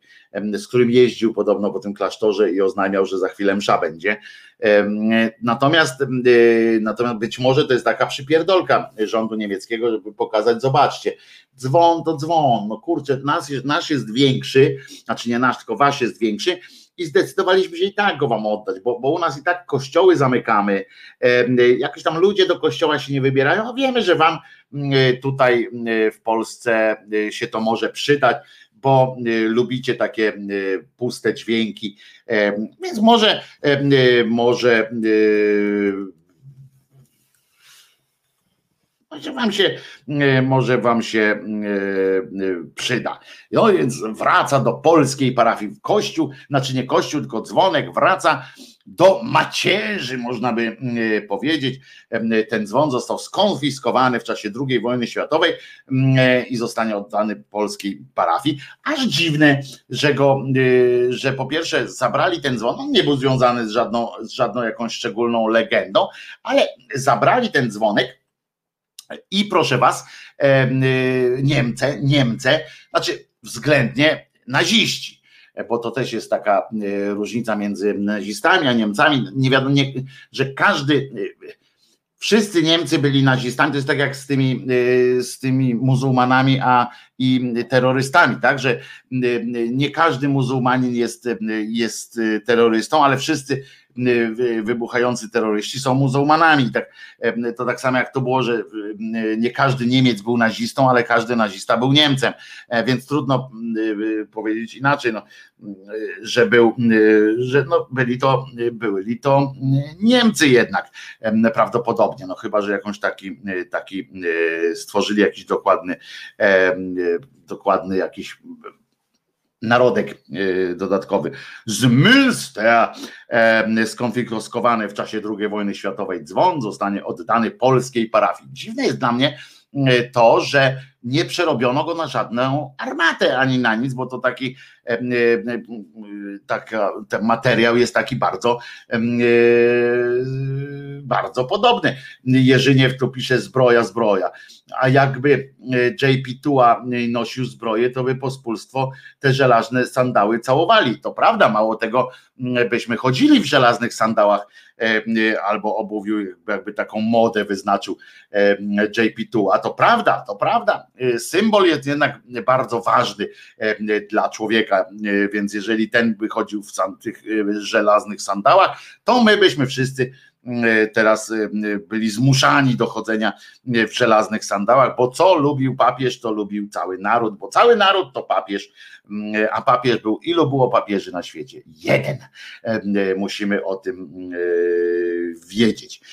No więc ten dzwon, umówmy się, że, że ja muszę sprawdzić, w Sławięcicach, o właśnie, w Sławięcicach koło Kędzierzyna-Koźla czterysta kilogramów ważący dzwon z szesnastego wieku, szesnastowieczny dzwonek, i zostanie przywieziony do Polski. Będziemy, będziemy szczęściem po prostu, jak on pyknie w tych, w tych Sławięcicach. Sławięcice, jak rozumiem, już się nie boją ani koronawirusa, ani niczego złego się Sławięcice nie boją. Ten dzwonek jak przypindoli, to po prostu ziemniaki zaczną takie rosnąć w Sławięcicach i będzie wesoło. Na razie dzwon stoi na dziedzińcu sądu kościelnego w Münster.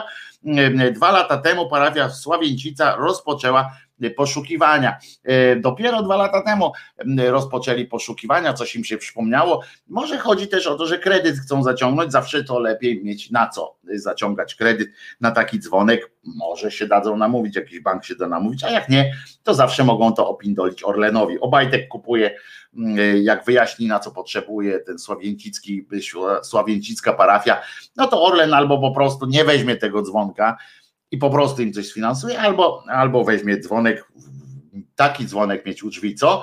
To dopiero będzie jazda, jak Obajtek by miał taki pięćset kilogramów e, dzwon, który, który e, e, trzeba by, mało gości by miał, bo jakby gościom kazać poruszyć sercem tego dzwonu, żeby, żeby go zapuka, żeby wejść do środka.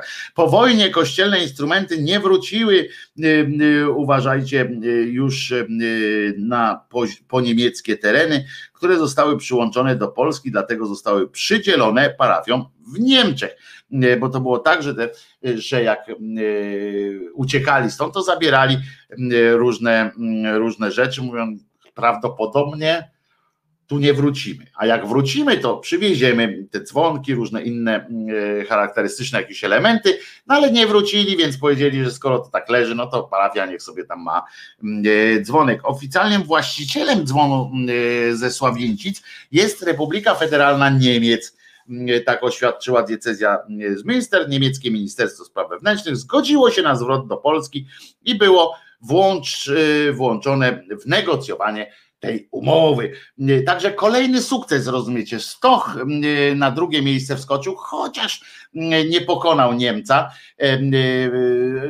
Ja wczoraj oglądałem te skoki, ale to za chwileczkę, no nie było niestety peanów, peany się odbyły, nie, czyli nie, nie spełniłem swojego marzenia, żeby obejrzeć to jako film o o tych, o rekinach, po prostu jakoś tak zmilczano, były tylko peany na temat pana Małysza, że odpowiednie, w odpowiednich momentach tupnął nogą, w odpowiednich momentach przypiździł kogoś tam w beret i tak dalej, i tak dalej, że się udało, no ale Niemca nie pokonał jednak, może, może latał z tym dzwonkiem i dlatego spadł. Stoch, Stoch był na drugim miejscu, natomiast panu Kubackiemu urodziła się córeczka wczoraj i w związku z czym przyznał, że głowę miał nie do końca czystą i dlatego tam skoczył na siódme, czterdzieste siódme czy, czy któreś miejsce, nieważne, wygrał w każdym razie to miejsce na pewno. No ale wracając do tego dzwona, dzwonu, dzwonka, to zwróćcie uwagę, że po, po latach, tam oczywiście na terenie Niemiec, czy na Zielandii, czy jak to tam nazwać, bo to naziści wywozili, jest jeszcze cała masa wywiezionych z Polski dzieł sztuki, czy dzieł sztuki sakralnej, bo jak się dowiedziałem, ten dzwon jest też dziełem sztuki sakralnej. Ha, ha, ha, pisze Bartosz na naszym czacie. Mówisz, że Orlen to taki antykwariat się robi albo skup rzeczy ważnych i mniej ważnych. No tak to jest, no. Jak coś potrzeba, to zaraz do Obajteka ruszają. Ty weź tam Obajtek, no to nam to kup, no to, no to kupuje, co mu zależy, przecież wiecie, gdybyś, gdyby swoimi płacił, tak, gdyby płacił swoimi, no to miałby jakieś tam wyrzuty sumienia, jakieś tam zastanawiałby się, czy warto wydać tam parę złotych. Ja wczoraj w sklepie byłem, to nad każd- na każd- przy każdej półce stałem po dziesięć minut, patrzyłem tak, czy... a Obajtek wziąłby i to, i to. I miałby tam te ważne, ważne, żeby wiedzieć, czym płacić, tak? I on płacił kartą służbową, płaci i jest w porządku. Jakby nie ma powodu, żeby nie kupił czegoś, jak go ładnie proszą. No ale wracając do tego dzwonu, teraz ten dzwon, jest problem taki, że ten dzwon tych, w tych Sławieńcicach nie za bardzo ma gdzie zawinąć, teraz trzeba będzie całą wszcząć procedurę oczywiście, wciągnięcia go na, ten, na, tą, na tę wieżę, chyba że ja tak w ogóle podejrzewam, że byłoby dobrze, żeby tam ten pusty dźwięk, muszą go sprawdzić oczywiście, żeby ten pusty dźwięk wydobywał się tam. Mieszkańcy prawdopodobnie oczywiście są zachwyceni, tam deklarują ten zachwyt, że hurra, że wróci, hurra, wróci, ale ci, co mieszkają blisko tego kościółka parafialnego, no to sobie myślą, o ja pierdykam. Bo teraz ksiądz będzie się napawał tym, tym dźwiękiem, będzie po prostu, e, będzie po prostu, no,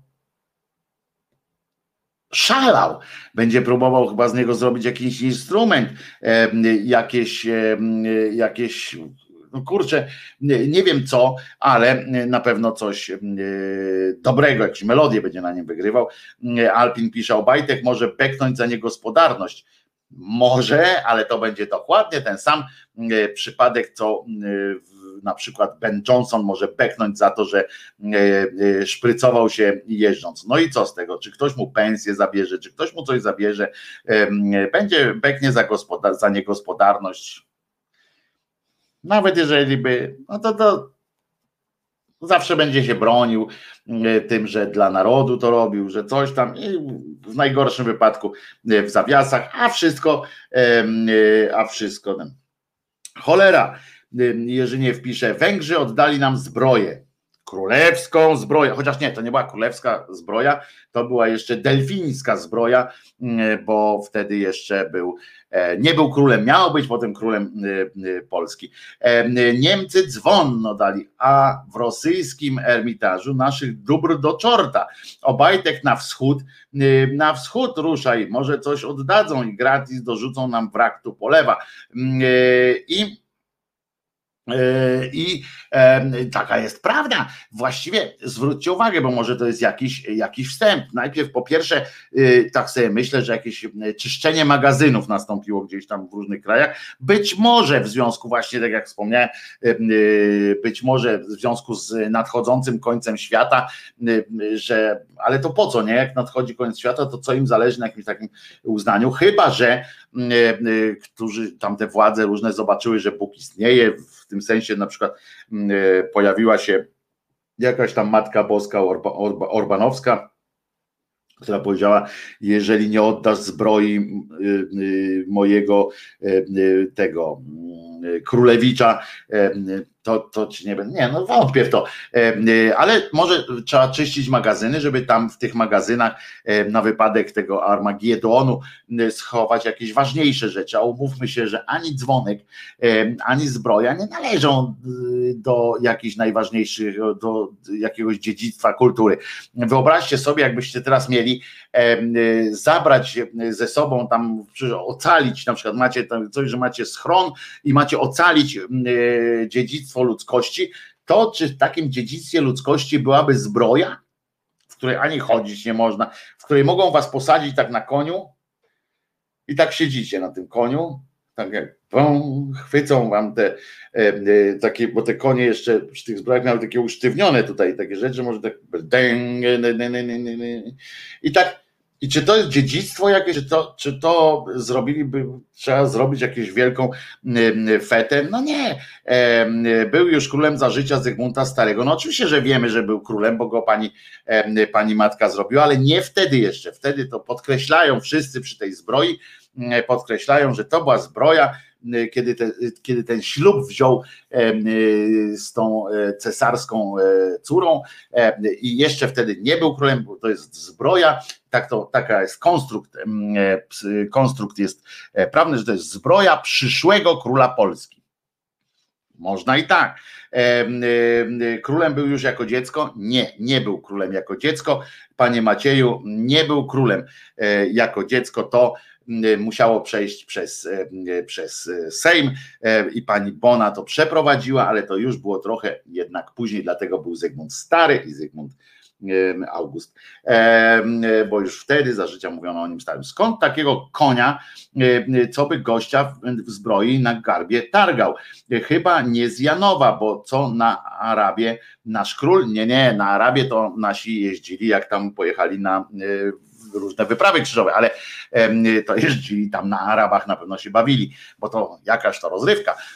Natomiast dlatego właśnie koń był taki drogi wtedy na on czas, a rycerz miał obowiązek sam, sam sobie za takiego konia płacić, sobie i wszystkim swoim ludziom. Na serio, bycie rycerzem, czyli bycie obywatelem Rzeczypospolitej wtedy miało bardzo duże znaczenie, również wymiar finansowy, tak zwane, wiemy tam te pospolite ruszenia i tak dalej, ale każdy, każdy obywatel, bo to była Rzeczypospolita obojga narodów, Rzeczypospolita Polska i tak dalej, i tak dalej, w ogóle mówili na Polskę Rzeczypospolita, ponieważ chodziło o to, że to już wtedy miała być coś w rodzaju republiki właśnie wtedy, że to naród wybierał, tyle, że musimy pamiętać, że tamta demokracja szlachecka, nazywała się demokracja szlachecką, dlatego, że obywatelami kraju byli tylko szlachcice posiadacze ziemscy, tylko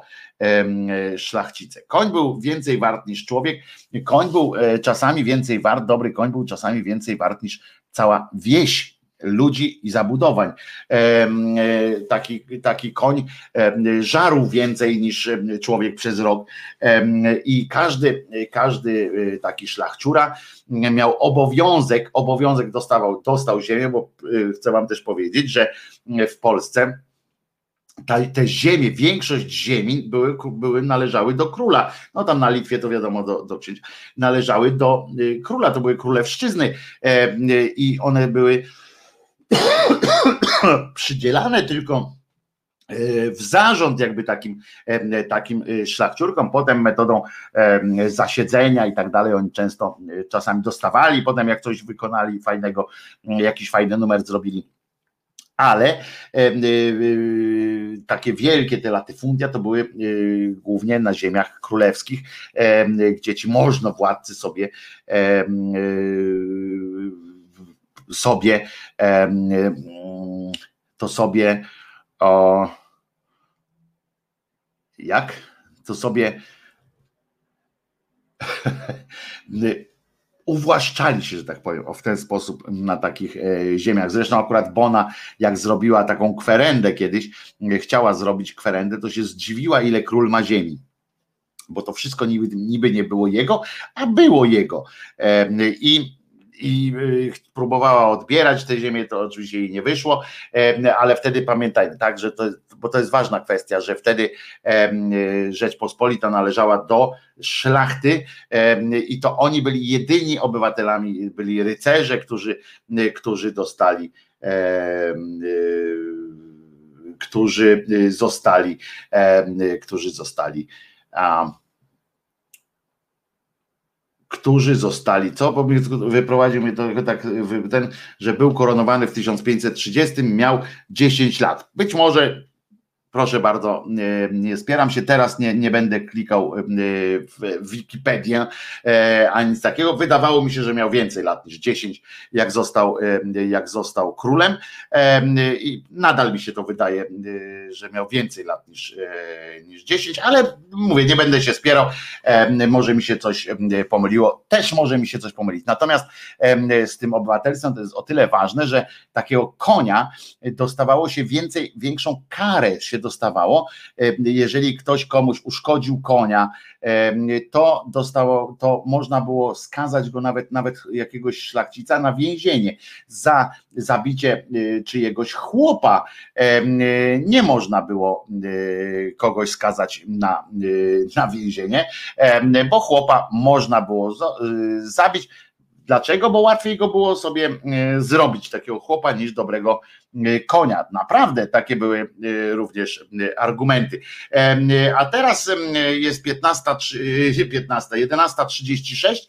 Czas na, czas na piosenkę. Prosiliście mnie, żeby częściej były piosenki, w tym sensie, żeby chociaż krótsze, ale, ale czasami częściej, żeby między tematami jakoś je ujmować. To co? Bloodline zespołu zespołu Frontal Cortex.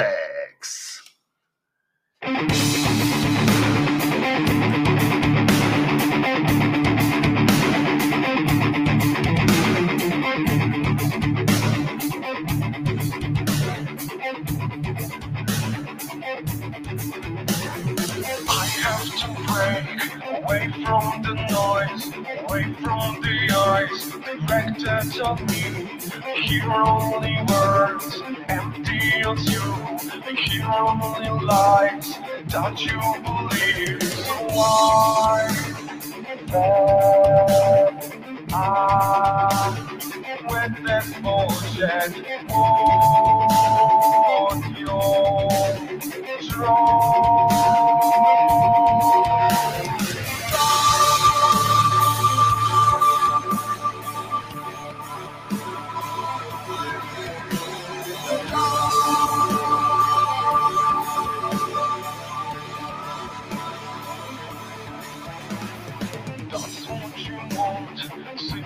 Like this, unable to walk, unable to scream, under control by the unknown, for stronger than ever before. So why then I, with your bullshit, you're just close.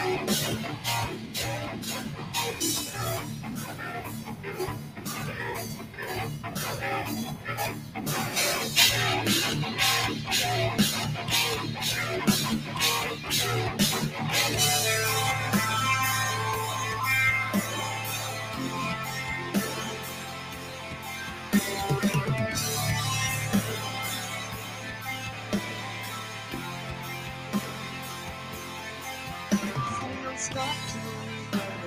Say what you feel to me. To understand this blood cover of everything. So when it's going to happen, because I forgot your dad. I want to witness your joyful compassion just disappeared. Lies, your lies, your homicide. Lies, your lies, I'm sick of hearing. Lies, your lies, your homicide. Lies, your lies. So I stop to regret it. Say why you came to me. The water's still moving, blood covers everything. You know what's going to happen, because I forgot your debts. uh, It's now and never come back, never come back, never come back, never come back.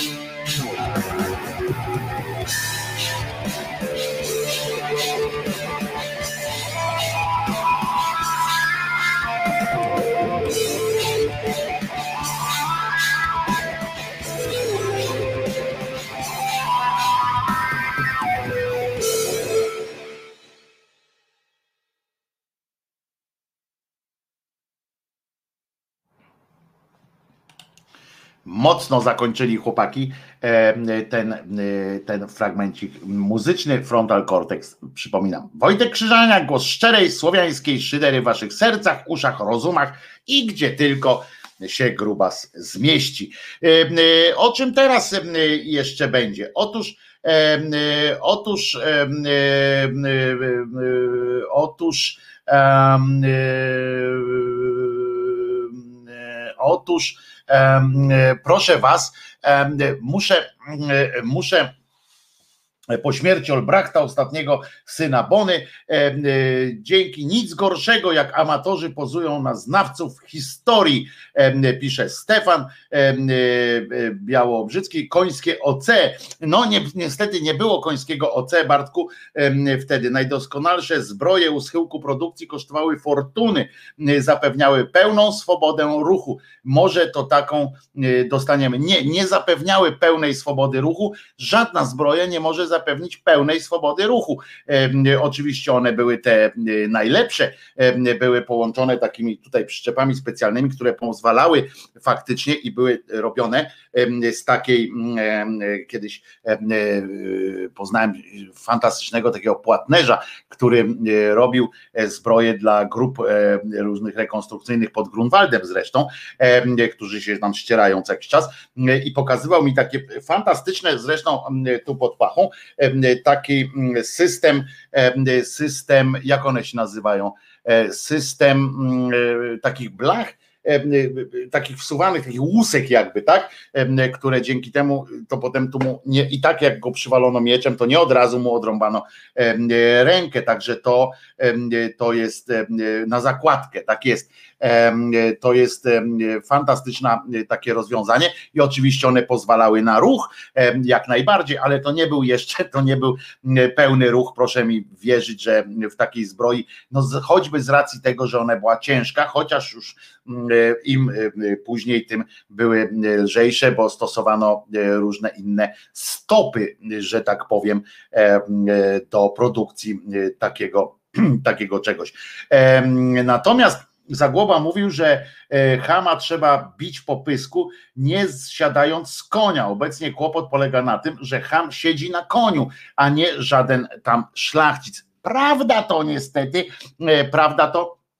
Z tym jednak, że też że kiedyś, żebyśmy też, po, polecam tutaj książkę, książki profesora Leszczyńskiego Adama, mojego kolegę szanownego, który właśnie pisze taką historię Polski Ludowej, ale nie Polski Ludowej w sensie Polski P R L-u czy coś takiego, tylko właśnie przez pryzmat zwykłego ludu, jak to się widzi, i naprawdę można się przy okazji też dowiedzieć o tym, że nie, że nie jest to, że nie jest to, jak to się powiedzieć, jak to powiedzieć, że nie jest to, że nie jest to. Nie była to taka znowu, znowu elita. Marek Awiżeń pisze: pełną swobodę i chroniły od broni palnej. Nie wiem, może pan ma taki, takie pojęcie, e, e, pojęcie swobody. Ja mam pojęcie swobody e, trochę inne, na przykład, żeby zginać rękę również w łokciu bardzo, e, bardzo dynamicznie. Miałem taką, e, rozmawiałem z tym płatnerzem, płatnerz e, nie utrzymywał, e, że, e, że takie zbroje e, mogły e, mieć pełną swobodę ruchu. Być może, być może i tu się mylę, nigdy nie byłem rycerzem, natomiast no widziałem, że, że ruszanie się w takiej zbroi również w kolanach nie jest to, nie jest to bardzo fajne, natomiast faktem jest, że przed bronią palną, skałkową to oczywiście chroniło, ona, ona ta, ta broń skałkowa trochę inaczej, z inną prędkością uderzały te wszystkie rzeczy, ale ja mówię, tutaj akurat mistrzem płatnerskim nie jestem, więc ja się tu całkowicie zdaję na Państwa opinię, ja tylko powtarzam to, co powiedział mi płatnerz, no, zresztą w takiej zbroi mówić o pełnej swobodzie ruchu, no to jest trochę, trochę chyba naciągane jednak, tak mi się wydaje, pełną swobodę ruchu, to, to mamy tak jak teraz ja tutaj jestem, to chyba mam pełną swobodę ruchu. E, jakoś tak bym się nie, nie ten. E, skafandry astronautów miały w przegubach podobną technikę łączenia. Tak, jeśli chodzi o te, te łuseczki, to też takie coś się dzieje. E, ale nikomu nie życzę w każdym razie, żebyście musieli te zbroje nosić. Nawet jeżeli, nawet jeżeli utrzymujecie teraz, że, że miały, że to po prostu mistrzostwo wygody i spełnienie marzeń, To, to właśnie nie jest to tak do końca. Fajnie, zresztą tak jak słusznie tu Jerzy, Jerzyniew zauważył właśnie, właśnie między innymi tak chroniły przed tą bronią palną, ale też tylko w umiarkowany oczywiście umiarkowanie chroniły, bo gdyby tak chroniły, to by właśnie husaria nie skończyła swojego, swojego bycia, jak udoskonalono broń palną. W anatomii istnieje pojęcie stopnia swobody i tu jest pies pogrzebany. Nawet ciało bez zbroi ma różny stopień swobody. Nigdy pełnej swobody nie ma. O, to, to wchodzimy teraz przed dzidzie dzidy bojowej. Bardzo dobrze,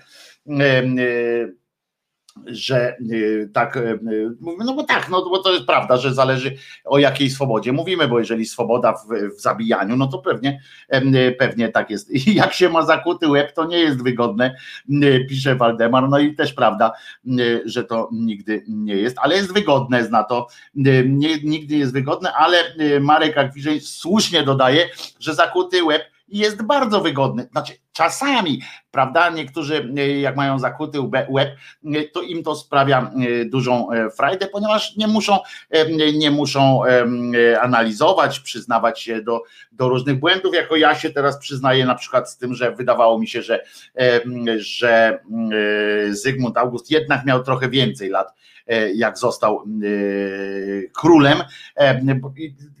Nadal jakoś nie mogę sobie tego ułożyć w głowie datami, ale być może wierzę, że, że tak było. I tak samo jak to Kimmer słusznie zauważył, różne stopnie swobody, więc, więc gdzieś tam może, mogło być, może być taka formuła swobody ruchu, że wystarczył swoboda ruchu dla zbroi jest taka, że nie trzeba było stać tak po prostu tylko tempa, tylko że można było tym mieczem ruszać. I oczywiście, że tak. Ale faktem jest, że zakuty łeb czasami pomaga, na przykład w karierze, taki Chorała na przykład. Im bardziej ma zakuty łeb, tym wyżej może pójść w tych strukturach swojej partii, zresztą nie tylko swojej, w wielu innych partiach. Na przykład taki Janusz Korwin-Mikke, on ma na przykład zakuty łeb od dawna, on błyskotliwy jest, tego mu odmówić nie można, ale na przykład fantastyczne jest w nim to, że, że on to mówi z taką zawsze dezynwolturą, że wszyscy myślą, że on wie, co mówi, on nie zawsze wie, co mówi. Ostatnio, pamiętacie, miał stłuczkę. I e, trochę był problem z tym, czy on ma prawo jazdy, czy nie ma prawa jazdy. Policja miała trzydzieści dni e, na ustalenie tego prostego skądinąd faktu, więc ustalili. Okazuje się, że Korwin-Mikke e, takiego e, prawa, uprawnień do jazdy nie ma, nie ma ważnego prawa jazdy, ale to jeszcze jest, e, jest jeszcze małe fiki, bo to jakby nie miał prawa jazdy, no to można powiedzieć, umiał jeździć, ale nie zrobił tego prawa jazdy e, i i tak dalej, ale tutaj chodzi o to, że jemu odebrano uprawnienia do tej jazdy w dwa tysiące siódmym roku. W dwa tysiące siódmym roku cofnięto mu uprawnienia za przekroczenie limitu punktów do czasu uzyskania pozytywnego egzaminu, bo wtedy trzeba było, wtedy w tamtym prawie trzeba było, nie wiem jak jest teraz zresztą, ale wtedy trzeba było jeszcze raz prawo jazdy zrobić i niejako, poza kolejnością i tak dalej, ale można, ale trzeba było jeszcze raz egzamin przejść, ale Janusz, pan Janusz, wiadomo, że on co prawda państwo szanuje, ale tylko do tego momentu, kiedy mu nie wchodzi w rachubę, do, do jego spodni mu nie wchodzi, jednak do tej pory pan Janusz stwierdził, że nie dostarczył dokumentów, nie poszedł na ten egzamin, olał sytuację i już. Napisał oczywiście, że wyjaśni tę sprawę w sądzie, ponieważ to administracja wykazuje pogardę dla prawa. Sprawa, mam nadzieję, wyjaśni się wkrótce w sądzie. Otóż on tutaj przysłał taki druk, pokazał pan Janusz, z którego wynika, że właśnie dostał, a bo pokazał to swoje, to swoje zaświadczenie, że takie coś dostał, natomiast nie miał prawa jazdy. Ten człowiek nic nie wnosi do polityki, uważam, od jakiegoś czasu. Nie wiem, czy wczoraj widzieliście, jak on, jak była prezentacja tego Gwiazdowskiego, który oczywiście, nie wiem, na czym miałaby polegać rola pana Gwiazdowskiego jako rzecznika praw obywatelskich, bo przypominam, że, że według niego prawa kobiet kończą się na dostępie do macicy i tak dalej, że on generalnie jest na stanowisku stoi, że, że generalnie do facetów świat należy tak naprawdę, ale oprócz tego wczoraj znowu błysnął, rozumiecie, jako, jako zachęcacz, czy jako coś błysnął, przyszedł, powiedział, moja kandydatura jest kontrowersyjna, ale zapewniam Państwa, że wspaniała, na co tam jeszcze ten konfederata jakiś prezentował, bo ja sobie potem z odtworzenia to obejrzałem, prezentował te jego zasługi, czy tam dlaczego by chciał, na przykład jedynym takim bardzo zdecydowanym argumentem za tym, żeby został pan Gwiazdowski tym rzecznikiem praw obywatelskich, jest to, że stoją za nim dwie tak skrajnie różne siły polityczne jak, jak Konfederacja i P S L. No to ja wam powiem, Konfederacjo, takie pieprzenie, może jesteście bardzo różni, natomiast tylko gospodarczo, drodzy moi, jesteście różni, macie inne podejście do gospodarki, natomiast w kwestii praw kobiet, w kwestii praw aborcyjnych, praw różnych innych, jesteście tą samą, tą samą kościółkową partią. Pan Braun mógłby równie dobrze być szefem P S L-u, jak szefem jakiegoś tam koła wszyscy razem. Coś takiego tam, jestem konfederatą i, i co mi zrobicie, taka może być partia, więc Więc tu po prostu to nie jest dla mnie argument, to jest żaden argument. To, że ten Gwiazdowski wyszedł i powiedział, to jestem, moja kandydatura jest kontrowersyjna, ale znakomita, no to już wiadomo, że, że stwierdził, że, że nie będę tym rzecznikiem i e, przyszedłem tutaj popajacować. E, no i dobrze, niech sobie popajacuje, każdemu wolno, kto bogatemu e, zabroni. E, potem pan, e, pan e, ten... no jak mówi ten pan z P S L u, go też Zgorzelski się nazywał, go też jakoś tam e, e, e, promował e, i to też na zasadzie takiej, że pan Gwiazdowski fajnym panem jest, no. No. Bo się zna na ekonomii. No to super, no tyle, że no super, po prostu można powiedzieć, e, e, można powiedzieć, że, e, że super po prostu. E, i, i, e, I to tak, no nic innego, no poza tym, że ma być śmiesznie i tak, no jak, ale naj, najlepsze było to, jak pan konfederata czytał te swoje androny o panu Gwiazdowskim e, i na co obok niego stał, stał Korwin-Mikke, który już zidiociał kompletnie i tak stał i tak patrzył, tak jakby nie słyszał, co ten mówi, i tak chciał popatrzeć na ruch jego ust i tak ręce w kieszeniach, tak jakby się gibał trochę i tak patrzył na tego swojego kolegę i tak mm, tak jakby się dziwił temu, co on gada, po czym podszedł, tylko znam pana Gwiazdowskiego wiele lat i jest to znakomity kandydat, czym ostatecznie, jeżeli miałbym jakiekolwiek wątpliwości co do, co do szans, znaczy szans, co do, co do pana Gwiazdowskiego, że może przynajmniej byłoby wesele czy coś takiego, taki głupi argument bym, bym sobie, nie wiem, użył, to jeśli miałbym jakikolwiek jeszcze tam myśl o tym, że a może, a może nie byłby tak zły czy coś takiego, to w tym momencie pan Korwin-Mikke odebrał mi ostatnią, że tak powiem, nadzieję, ostatni, ostatni jakiś tam argument za tym, żeby w ogóle traktować poważnie tę kandydaturę. Z tego, co widać, po wczoraj mówiłem jeszcze, że być może, że być może się dogadają, bo tam jakaś wspólnota interesów, no to jeżeli jakąś tam miarą miałoby być to, miały być wiadomości na przykład, no to czy w ogóle T V P Info, no to z tego by wynikało, że nie ma takiej możliwości, ponieważ wczoraj i wiadomości, w ogóle całe T V P Info jechało po nim jak po dzikiej świni, znaczy nie, bez, bez hejtu było takiego, bez, bez hamowy takiej strasznej, ale krytykowali go po prostu, przypominali mu to, co najważniejsze, co w narodzie go dyskwalifikuje po prostu, czyli to, że był, czy jest mocnym przeciwnikiem programu pięćset plus. I to mu wyrzykiwano kilkakrotnie i kilkakrotnie mówiono o tym, że nie ma zgody na to, żeby, żeby ktoś taki był rzecznikiem praw obywatelskich, bo on nie ma, nie ma jakiegoś tam społecznego wyczucia czy coś takiego, tak to używali. I to go ostatecznie pogrąża. No oczywiście pani Bluszcz również nie ma szans zostać rzeczniczką praw obywatelskich, w związku z czym, w związku z czym dalej brniemy w, w pad, ale tylko do pewnego momentu. Już Trybunał pani Żuli Przyłębskiej, żony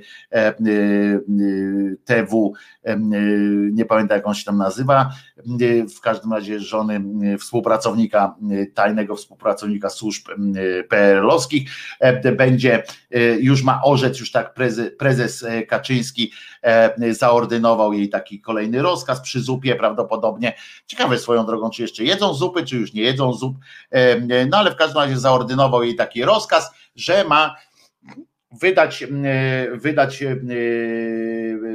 ten wyrok czy, czy wskazanie, że pan Bodnar nie może przebywać tak długo na stanowisku P O Rzecznika Praw Obywatelskich i czekać, w związku z czym musi odejść i nam wejdzie zarząd tak zwany komisaryczny, czy po prostu rząd obsadzi jakiegoś tego swojego Rzecznika Praw.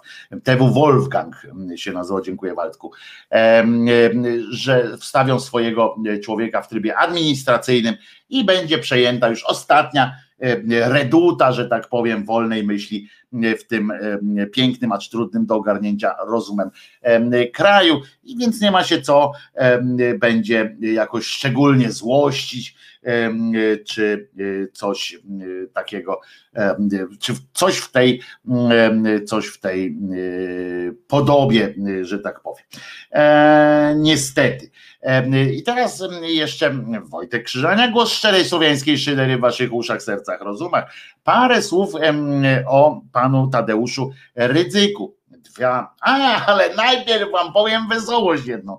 Za pap, pap podał taką informację, e, moi drodzy, aż sobie to e, e, wezmę i tutaj urzędnicy z Katowic, e, tak pap, e, Polska Agencja e, Prasowa, e, a co Jerzyniew, Stefan Białoruski, coś mi się zdaje, że jakiś numer e, to muszą wyciąć. No właśnie tak, tak jak mówiłem, tak jest, że że już mają, że już mają opracowany plan na przejęcie tej instytucji rzecznika. A w każdym, ale wracając do, do tej ciekawej informacji, krótkiej, acz, acz trochę, może trochę i żałosnej. Słuchajcie, urzędnicy w mieście Katowice odmówili zarejestrowania imienia. Wiecie, jak to jest w Polsce, także to urzędnik musi, przychodzicie do urzędu, mówicie, że chcecie, żeby wasza córka nazywała się Tradycja, a, a urzędnik mówi, bierze taką wielką księgę, no teraz ona jest prawdopodobnie zinformatyzowana, zdigitalizowana, więc, więc patrzy w tę księgę, mówi, nie, nie ma takiego imienia jak Tradycja. I wtedy jeszcze nie, nie pada ostatnie zdanie, bo taki urzędnik może się zgodzić jeszcze, jeśli to, jeśli ten wyraz, który ma być, ma być takie coś, to to jeszcze sprawdza, czy to tam nie uwłacza komuś i tak dalej, no ale a ostatnim jeszcze takim elementem jest to, że wysyła do Rady Języka Polskiego, tam w tej Radzie jest takie specjalne, specjalna grupa trzymająca władzę imion, czyli że oni ostateczną taką dają rekomendację, czy to imię jest możliwe, czy nie jest możliwe. No i ktoś przyszedł i chłopca chciał nazwać, uwaga, jak? Sosnowiec. Dobrze, że na pierwsze imię nie dał mu Zagłębie, Zagłębie, Sosnowiec jakiś tam na przykład, prawda, mógłby być zabawnie, ale Sosnowiec chciał go nazwać, wyobraźcie sobie, jakby się ktoś nazywał Sosnowiec Kowalski, prawda, więc różne rzeczy, powiedzmy sobie szczerze, że w tym dwa tysiące dwudziestym roku różne się rzeczy działy, ale żeby ktoś chciał nazwać dziecko imieniem miasta Sosnowca, tego jeszcze nie słyszałem, więc, więc muszę wam powiedzieć, że prawdopodobnie opieka społeczna już ruszyła do, do tych państwa, żeby sprawdzić poziom, no czy oni odpowiadają, jakby, czy ich poziom intelektualny prawdopodobnie odpowiada temu, żeby byli rodzicami, no bo umówmy się, że że na, próba nazwania syna Sosnowiec, no to jest, to jest jakiś taki no klimat typu zrobię ci krzywdę, zanim jeszcze zaczniesz mówić, prawda? Tak, tak mi się wydaje, no nie wiem, jakie jest wasze zdanie na temat, na temat tego, czy takie imię w ogóle wchodzi w rachubę, czy, czy możemy, w Ameryce można się nazywać jak kto chce. Tam są jakieś, jakieś uwarunkowania typu, żeby właśnie nie było jakimś tam brzydkim wyrazem i tak dalej, i tak dalej. Natomiast, natomiast można się nazywać tak naprawdę jak to chce. Imieniem może być nazwisko jakiegoś innego, innego kogoś, jakiegoś tam idola i tak dalej, i tak dalej. W związku z czym nie jest to nic nadzwyczajnego. Natomiast u nas przyznam, że jest to no mało do przyjęcia. Nie wiem, jakbyście, Żelisław Żyżyński, który właśnie skończył pracę, tutaj akurat Żelisław, nazwać pana Żylińskiego, Żyżyńskiego, to też było dobre, a Kazimierz, no ale jednak tu była kolejność odwrotna, Kieraj, wiem, że to żart, ale była jednak odwrotna. Kazimierz miasto nazwano na cześć człowieka, który miał na imię Kazimierz. Pamiętamy zresztą też scenę z rejsu, prawda? Panie Kazimierzu, gdzie ma pan klucze? To jakie to miasto? Kluczbork. No, więc taka wesołość jeszcze mi się przypomniała. Ale Sosnowiec, nie wiem, jakie, jakbyście, czy wy byście weszli w taki układ, żeby, żeby kogoś tak nazwać. No w każdym razie i tak mamy do tego wszystkiego, jeszcze pomyślałem sobie, jak już o tym Sosnowcu, to muszę jeszcze powiedzieć o jednej rzeczy, bo obliczyłem sobie na podstawie, na podstawie ostatnich doniesień, i tu będę się kłócił, że ja mam chyba rację, bo obliczyłem sobie, że na, na podstawie oczywiście teraz tych szczepień, które się odbywają, że jest około siedem tysięcy dziennie szczepień wykonują w Polsce, przy zasięgu tam przyszło trzysta tysięcy, tak, to, czy ileś tych, tych szczepionek, oni dokonują siedem tysięcy dziennie, więc w tym tempie, ja tak sobie na szybko obliczyłem, więc proszę o weryfikację, ale w tym tempie zaszczepienie wszystkich Polaków zajmie około około piętnaście lat, siedemnaście chyba lat mi wyszło, że żeby to zajęło. Natomiast od piętnastego stycznia możemy się już zajmować. Będzie kolejka dłuższa prawdopodobnie niż do najlepszego sanatorium albo do jakiegoś tam fizjoterapeuty, bo, bo no nie wyobrażam sobie, jak to by miało być.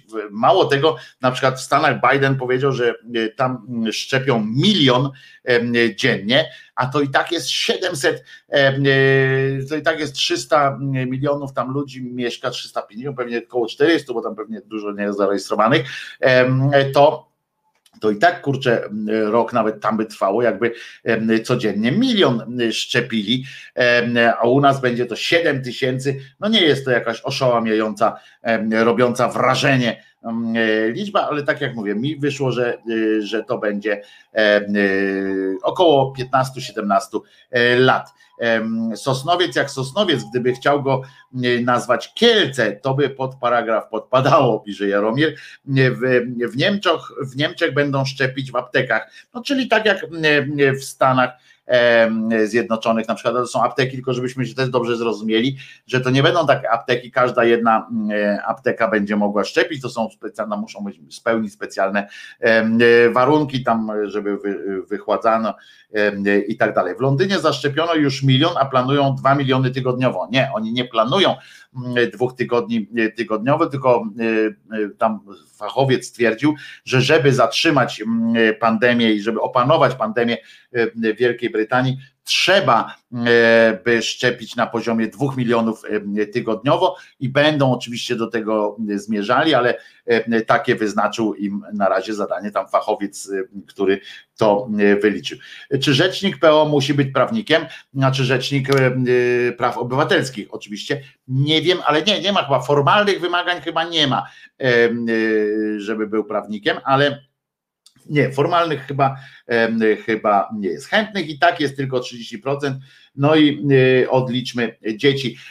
Ale co ważne, są naciski w całej Europie i tutaj uważajcie, bo zobaczcie, my jesteśmy tutaj, jak tu siedzimy, generalnie zwolennikiem, zwolennikami szczepienia, ale czy w związku z tym dla tak zwanego większego, większego dobra, czy dobra wspólnego, bylibyście również skłonni na, na odebranie, na, pozwoli, pozwolili, pozwolilibyście na odebranie sobie części praw obywatelskich. Na, to jest, to jest bardzo ważne pytanie, bo na przykład już w Hiszpanii przewidują, restrykcje wobec osób, które się nie zaszczepiły. Te restrykcje na razie będą polegały, tam chcą zrobić specjalną listę, taką listę wstydu jakby, osób, które odmówiły szczepienia, które nie, nie, nie dają się zaszczepić i mało tego, ta lista jeszcze zakłada, będzie rozbudow- ma być rozbudowywana o to, że będzie przede wszystkim będzie udostępniana również administracjom innych krajów. Nie wiem, jak się ma to do RODO i do tych wszystkich obostrzeń, żeby sobie dane człowieka latały, bo oni muszą, jeżeli mają to wysłać do innego kraju, do innej administracji, to muszą tam udzielić również informacji takich wrażliwych typu paszportowego, typu właśnie pobytowego, więc adres, jakiś numer dowodu czy numer I D, et cetera, żeby można było potem takiego jakoś zidentyfikować takiego człowieka. Hiszpanie wpadają na takie pomysły i to jest moim zdaniem trochę za, zaczyna zajeżdżać jakimś takim totalitaryzmem, ale czy to jest słuszna koncepcja, czy nie, to już jest, to zostawiam Państwu, jeżeli chcecie, to możecie zadzwonić oczywiście dwa dwa dwa zero osiem siedem cztery siedem dwa, jeżeli oczywiście chcecie wypowiedzieć się w tej sprawie, albo w innej, ale, ale w tej sprawie, ja tak myślę, chciałbym poznać też Wasze zdanie na ten temat, czy jesteśmy, w sta- jesteśmy znowu, godzimy się, czy damy sobie, czy, czy, czy, czy dalibyśmy sobie, tak powiedzieć, że w imię tej sprawy warto e, do, uciekać się do takich trochę brudnych, moim zdaniem, jednak e, gestów, e, jak e, zapisanie e, kogoś. Ktoś tu dzwoni, więc już oczywiście odbieramy. Proszę bardzo. Halo, halo. Cześć Wojtuś, witam Cię, Paweł z Rzeszowa, dawno mnie nie było. Siemasz Pawełku. Słuchaj, bo ja zauważam w ogóle z tymi szczepionkami, ja nie wiem, powiem Ci szczerze, ja nie wiem, czy się zaszczepię, ale mam jeszcze tyle lat, że i tak jestem na końcu listy, jestem młody, zdrowy i tak dalej. Czyli ale za jakieś piętnaście lat taka... na Ciebie przypadnie to. Słucham? Za jakieś piętnaście lat na Ciebie przypadnie, przy tym tempie szczepienia. Y- Tak, tak, dokładnie. Ja będę na samym końcu, więc ja się mogę na inne choroby w międzyczasie tak zwanym przekręcić. Ale zobacz, bo ja widzę pewną taką niekonsekwencję. Nie wiem, czy Ci się rzuciło to w oczy, bo tak.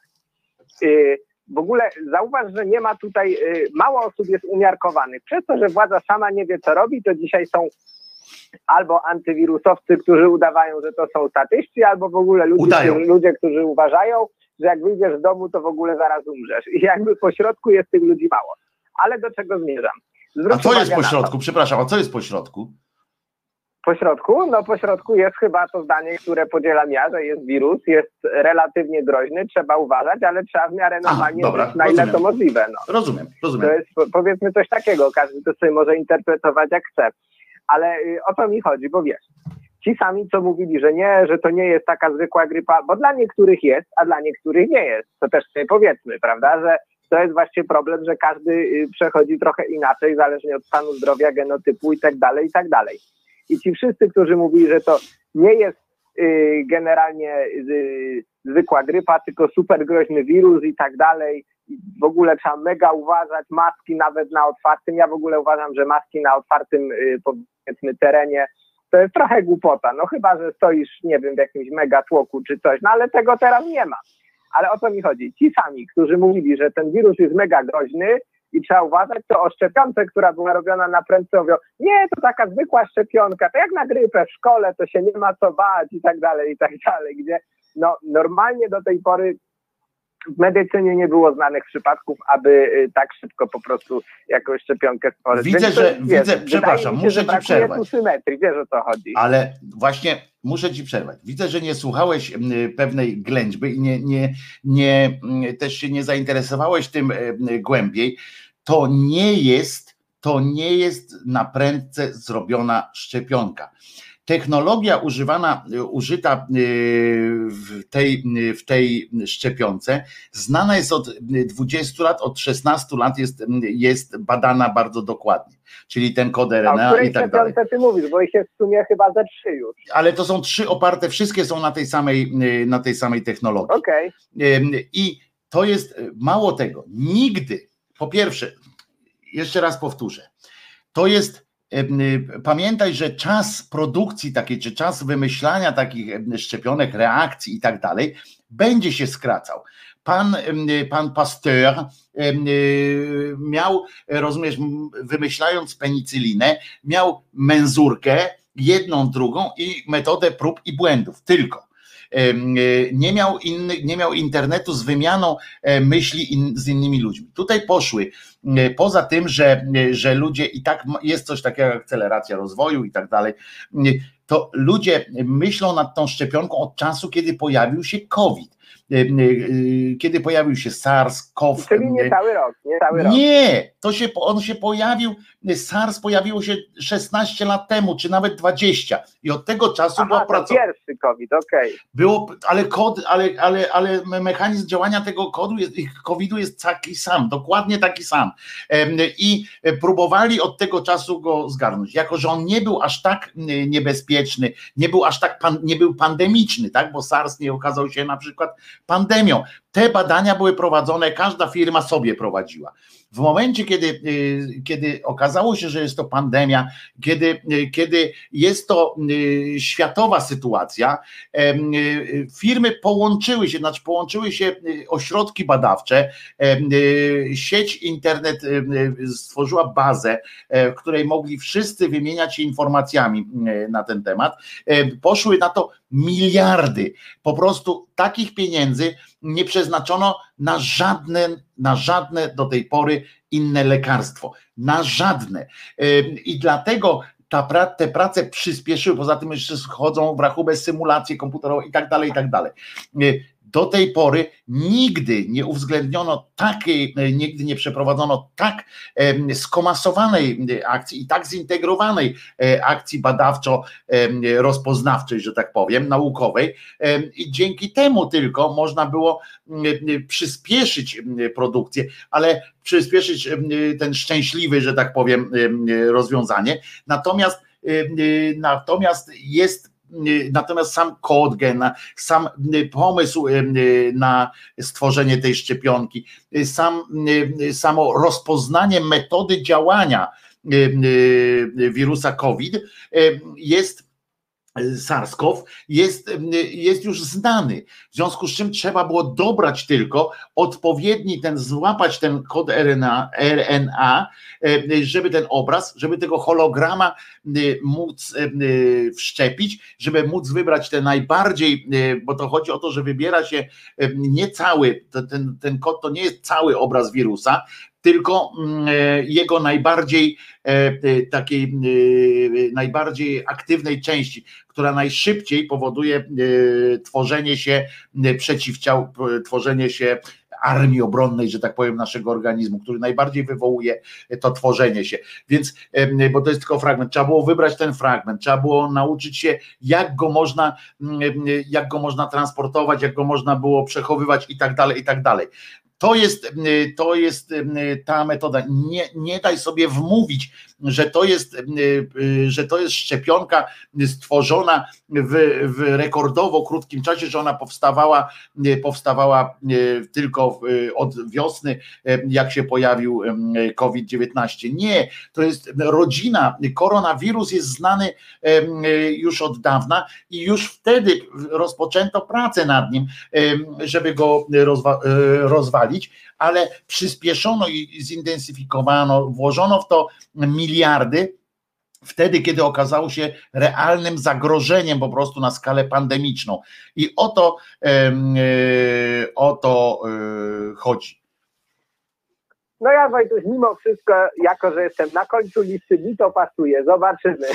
Nie ja mówię, cię rozumiem, ale pamiętaj, żeby, autyzmu, ale, ale pamiętaj, żeby nie, nie, nie iść tą drogą w tym sensie. Ja nie mówię, że nie musisz się bać.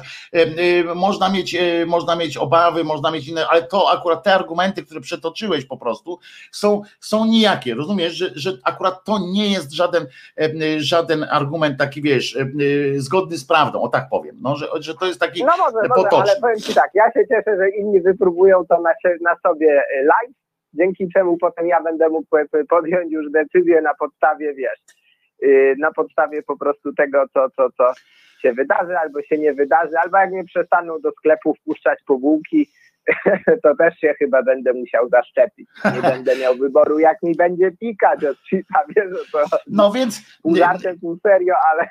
Ale to jest właśnie teraz moje pytanie, czy, czy wiesz, czy, czy w imię, w, w dobrej sprawie, jak nam, mamy przekonanie, że to jest nawet coś dobrego, to, to czy, czy możemy się zgodzić na taką sytuację, żeby nasze dane, żebyśmy byli napiętnowani, tak? Bo tu nie chodzi o to, że ci, którzy, bo ja się zgodzę od razu, bez żadnych wątpliwości, że ci, którzy się zaszczepią, na przykład, żeby dostawali marchewkę, tak? W sensie, żeby było jakaś tam nagroda typu właśnie, że nie muszą w kwarantannie brać udziału, że dostaną talon na, talon na balon, czy tak jak krwiodawcy dostaną czekoladę i tam dzień wolny od pracy. Ja się tutaj nie mam problemów, ale czy karać kogoś za to, że się na COVID akurat nie zaszczepił, to jest, to jest dla mnie dla mnie pytanie, tak, te, czy, czy wiesz, tak no jak według to Hiszpanii mnie nie, według mnie nie, Wojtku, no ale to jest, to jest moje zdanie, no to już by było za dużo. No ale to, to mów swoje to, to zdanie. Pytanie, czy to jest w ogóle zgodne, żeby państwo kolekcjonowało z konstytucją chociażby. I z RODO oczywiście, żeby państwo kolekcjonowało gdzieś tam jakieś dokładne dane, państwo jako państwo, a nie powiedzmy mhm. N F Z, na co kto jest zaszczepiony, bo obstawiam, że nie. No więc tak, tak, tak. To jest moim zdaniem też bardzo istotna, istotna okoliczność, zwłaszcza z tym RODO. Dzięki wielkie za telefon. Pamiętaj, żeby nie powtarzać argumentów albo sprawdzać, przynajmniej sprawdzać takie argumenty, jak właśnie ten, który antyszczepionkowcy podają, że to jest jakoś tam robione szybko i to się przedostaje do przekazu, a to naprawdę nie jest najszybciej, znaczy ono jest najszybciej, ale to każda rzecz, teraz się ludzie, wiesz, no komputer twój też działa szybciej niż mój kiedyś, jak sobie kupiłem, rozumiesz, ty mam powiedzieć, że to jest zły komputer, bo działa szybciej, no nie, on jest po prostu stworzony na innej, nowszej technologii i jest jeszcze mniej zawodny niż tamten, który był wolny, powstawał przez pięćdziesiąt lat, go robili, ale więc powinien być lepszy niż ten, który wymyślono w ciągu tam dwóch lat, prawda, powinien być lepszy tamten, a jednak nie jest, bo ten jest po prostu tworzony na innej, na innej technologii. Mam nadzieję, że, że, że cię jakoś przekonałem przynajmniej do tego. Nie mówię, nie będziesz miał szansy się prze, prze, przebadać, znaczy nie tyle przebadać, co zaszczepić, bo tak jak mówisz, no, jak jesteś ostatni w kolejce, to, to, to już zobaczysz, jak wszyscy wymrzemy, nie? Na naszych grobach powiesz, a jednak się kręci. Może tak być, zobaczymy, zobaczymy. Zobaczymy, też mam, też mam nadzieję. Trzymaj się, dzięki wielkie za, za telefon. Dzięki, Wojciech, i zapraszam, zapraszam częściej. Tutaj Zenek Kalafatycz nam jeszcze dodaje oczywiście słuszną, jeszcze jeden słuszny argument, że o którym mówią eksperci ułatwiający wprowadzenie szczepionki. Odpadały tu badania na dzieciach jako grupy bezpiecznej. Oni będą, one będą przeprowadzone w dalszej kolejności. Tak, dokładnie.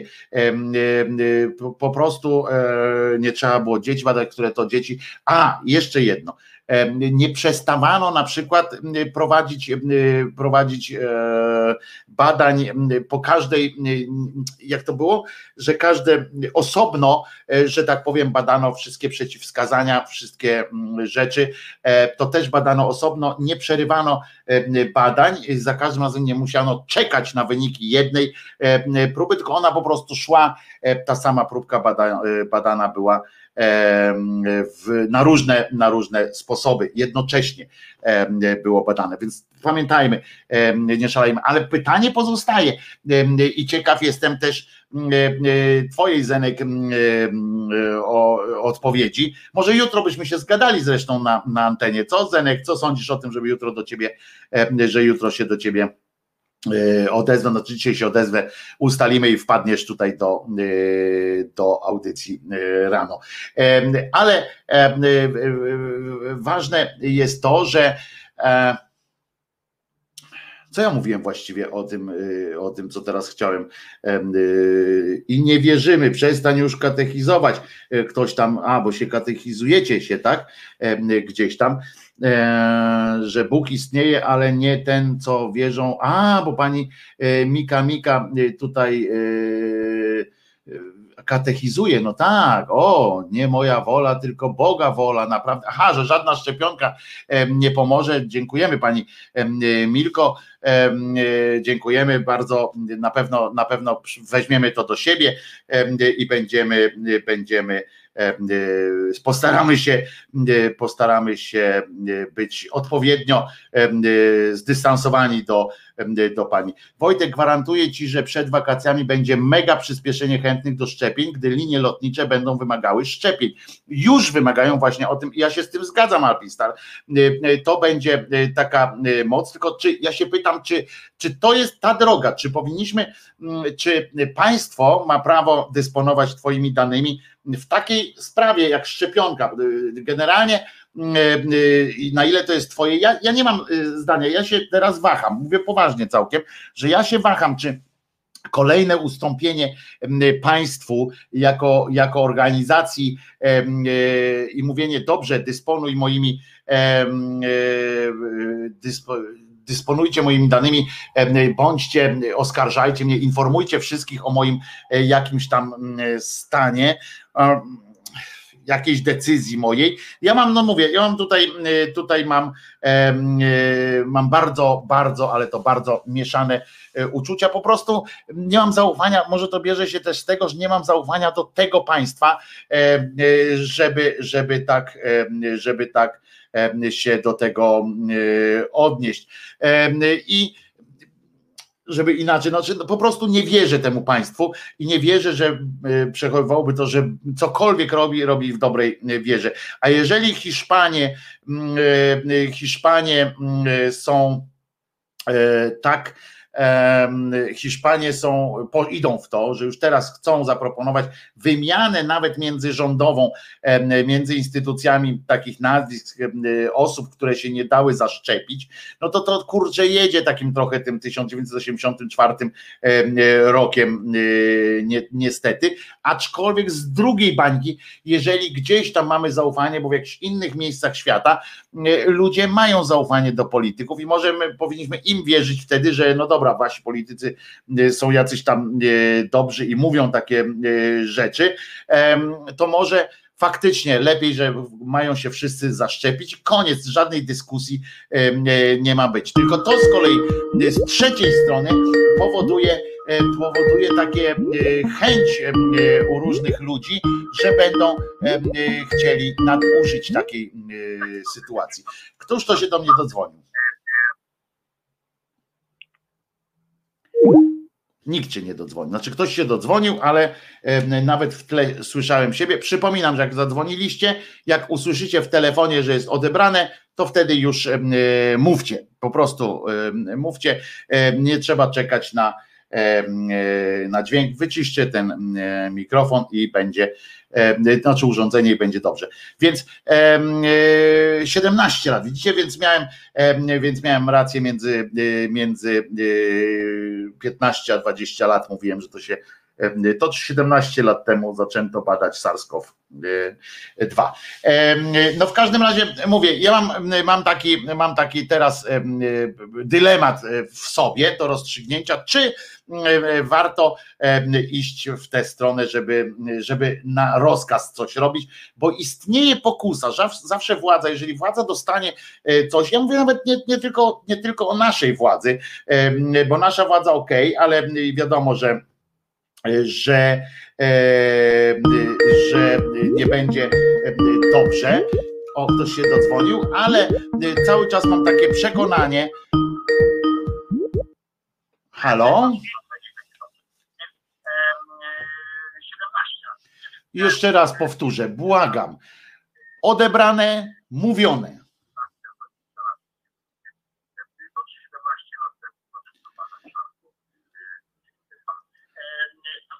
Dobra, przepraszam bardzo, ale nie będziemy w ten sposób się bawili, ok? Prosiłem. Następny telefon, lecimy. Halo? Halo? Halo? Halo? No halo, mówimy, mówi się. No i to takie... A potem Waldek się dziwisz, że, że ja się denerwuję na te telefony. A zwróć uwagę Państwo, że zobaczcie, ile to rozwala. Prosta sytuacja, tak? Prosta sytuacja jest taka, że ja odbieram... Prywiet, Jerzyniew z tej strony. No siemasz Jerzyniew i widzisz, i można od no, razu... No tak, no, no, tak słuch, słuch, słucham tego, tego, tego twojego, wiesz, co to Hiszpanie nie kombinują. Może, może zrobić tak po bożemu, jak się wyjeżdża za granicę, bierze się kartę od ubezpieczenia i taką kartę drukować ludziską i niech z tym sobie jadą, no bo, no bo rzeczywiście, jeżeli popatrzymy sobie na bajzel, jaki w Polsce panuje, z tym całym RODO, no to przekazywanie danych, no rzeczywiście, to może być kuku na muniu z tego wyjść. To jest jakaś, widzisz, to jest jakiś ten, żeby człowiek po prostu miał, tak, żebyś tak, ty miał tak. kwit taki, tak, em, a, a, a nie, tak. żeby ten kwit gdzieś latał za tobą, w tak. sensie w przestrzeni. Ja dostaję sobie to takie coś, jak ja wyjeżdżałem z żonką, więc mhm. brało się, że jesteś ubezpieczony. Taki, taki plastik się pokazuje i jest po bólu, no i nie ma, że nie ma danych, ten i ten człowiek zaszczepiony i tyle. A co do, a co do szczepień? Co do szczepień, bo tu widzę na, na, na, na forum... się pojawiają tam różne... różne Jedna teorie. Pani się pojawiła, która no, próbuje... No, to ale, Państwu, poczekaj ale... Jerzynie, wyjaśnię tylko Państwu, którzy są na, na streamie tak, audio tak, i którzy tak, nie tak, widzą, tak. to wyjaśnię, że to jest pani e, słuchaczka, która e, próbuje nas tu ewangelizować. E, mówi, no, że ja żadna... Rozumiem, że żadna... Dla, ale nie, nie, dla, przepraszam dla, Cię, Jerzynie, ja to mówię do ludzi, którzy nie widzą tego czatu. Wiesz, tłumaczę tylko po prostu... Rozumiem, e, rozumiem, więc poczekaj chwileczkę, rozumiem. Tylko powiem, że pani nas tutaj próbuje, e, próbuje nas tutaj ewangelizować, próbuje nam... E, powiedzieć, że żadna tam szczepionka, jak Bóg będzie chciał, to nas wyleczy. Wracamy do ciebie, tak Jerzyniewie. Tak jest. Co, co, do, co do tej szczepionki? Wiecie, no powiem wiecie w liczbie mnogiej. Mm-hmm. Powstało wiele mitów. Wiele mitów, ale i tutaj też do, do, do, te, do tego koszyczka można wrzucić też to, jak się ludzi informuje. No bo nie czarujmy się, żyjemy w świecie, w którym wiadomości rozchodzą się błyskawicznie i tak jak moja żonka pracuje w szpitalu i wszyscy wiemy, znaczy wszyscy, no ludzie, którzy są związani ze, ze służbą zdrowia wiedzą, że szpitale, którzy, które przyjmują osoby chore, mają z tego pewne pieniążki. Mhm. Nie czarujmy się, tak jest. Za utrzymywanie łóżek, za, za hospitalizację, za to, za tamto. Ludzie wiedzą o tym, że jeżeli trafi ktoś, co do którego nie jest personel medyczny w stu procentach pewny, że on nie ma kowida i ten człowiek, nie daj Boże, umrze, to mu się wpisuje COVID. No taka jest rzeczywistość. Ludzie o tym wiedzą. No ale jak to się ma do szczepionki? Tak, ale, ale ma się do szczepionki, bo skoro, skoro do ludzi takie wiadomości trafiają, no to ludzie zaczynają myśleć. A. I tu się tworzą wielkie teorie spiskowe. Że kombinują, zaczynają kombinować tak, spiskowo tak, i potem... Po prostu no, no, i, i potem się w czaszkach ludzi rodzą durne myśli. No mhm. nie czarujmy się. No, no, no skoro, sko, skoro jakiś z dobrym węzłem na mózgu jegomość siedział pod mikroskopem, kurne, macie ileś lat i tam patrzył w ten mikroskop, mhm. no to jak ja będę samochód robił i będę zaglądał, tłoka wyjmę i będę patrzał w, ten, w tę dziurę, co tam się stało, no to wreszcie korbowód dostanę, a nie korby dostanę. Prawda? Tu masz rację. No tak. I to jest racja. Tutaj na przykład Bartek, Bartek pisze, ja uważam, że nikt nikogo do niczego nie ma prawa zmuszać. No ale tu jest z kolei w drugą bańkę, no jednak Bartku, jeżeli ty nas, my ciebie nie zmusimy do zaszczepienia się na przykład, no to ty będziesz rozsiewał chorobę, tak? Więc, tak, no to, to tutaj popatrz, to, popatrzmy na drugą stronę. To nie można być no tak, bo... no właśnie, więc to, to gdzieś musimy jakoś... No, to... no bo co, ja wyjdę, ja, wyjdę, ja wyjdę ze swojej chałupy, kurne, ja nie wiem, czy ja go mam, czy ja go nie mam, ale idę do ludzi, więc bądźmy ludźmi. To jest takie proste, proste jak budowa cepa. Bądźmy ludźmi. Jeżeli ja jestem człowiekiem i nie wiem, czy mam, i nie jestem pewny, czy mam i idę do ludzi, więc się muszę liczyć z tym ryzykiem, że komuś kuku mogę zanieść, prawda? No to jest proste, jak mówię, proste. No więc dlatego ja właśnie mówię, że nie można zmuszać, ale są jednak takie rzeczy, dlatego ja mówię, ja jestem wolnościowcem z jednej strony, ale z drugiej strony, kurczę, nawet ja mam takie takie myśli, że jednak no, no, no, no trzeba zrezygnować no, no tak, ze swojej no, tej prywatności. No, no czasami, Wojtek, no. Ty, ty, ty, mi wyślesz, ty mi wyślesz plan Warszawy, ja, ja, ja wsiądę w ten, w, ten, w ten tramwaje, który tam rzadko kiedy widzę, bo na południe tramwaje nie ma, ale wsiądę w ten tramwaj, przyjadę do ciebie do chałupy, zjemy sobie, kurde, śliwkę w czekoladzie, ja się zarażę. Łapki, kurde, interes myśmy zrobili, prawda? No więc o to chodzi. No, więc, no tak, ale kurczę, wiesz, tu bardziej o to, to ty możesz przyjść, masz do wyboru, albo przyjść do mnie, albo nie, ale chodzi o dzieci, które tak, idą gdzieś tam, ale nie, o instytucje, tak? Odpowiedzialności z mojej strony. No, no, nie, no żyjemy, tak, ale mi chodzi o to, że, że też instytucje na przykład, no gdzieś idziesz tam, gdzie musisz na przykład iść, tak? Do pracy, no w tak, jakieś tak, takie tak, miejsca, tak. Gdzie musisz iść, a nie dlatego. I dlatego mówię, no kurczę, ale ja nie chcę spotykać się z tymi, co się nie szczepią. I znów podziały i, i wojna domowa, pisze Ewelina. Nie ma żadnego podziału, mam nadzieję, tutaj akurat nie będzie. Trzeba będzie. Nie, ja, no jestem wiec, za, wiec, za ja, ja, wczoraj, ja wczoraj rozmawiałem ze znajomym sobie przy garnuszku, żeśmy siedzieli, bo żeśmy kończyli świąt, świąteczny destylat i tak żeśmy sobie rozmawiali, on mnie rzucił hasło takie dość ciekawe. No tak, zaszczepić, zaszczepią się i w maskach każe chodzić. Ja mówię, no a co, wyjdziesz na ulicę, on ma na czole napisane zaszczepiony. Mhm. No bo to już, to już się rodzi pewien argument w, yy, w społeczeństwie, że tak, tej zaszczepią, ale w maskach każe chodzić. No bo skąd ja mam wiedzieć, kto ten sprzeciwka idzie, czy on mi chce zdjęć i strzelić, czy on jest zarażony. No, no, no. I to mówię, ja tu widzę złą informatykę ludzi na świeczniku. Mhm. Do ludzi trzeba po chłopsku pójść. No tak, a nie tymi naukowymi, nie tymi naukowym bełkotem takim, który faktycznie tak, ludzi straszy. Tak, prostym językiem, bardziej, no. Czarno na białym.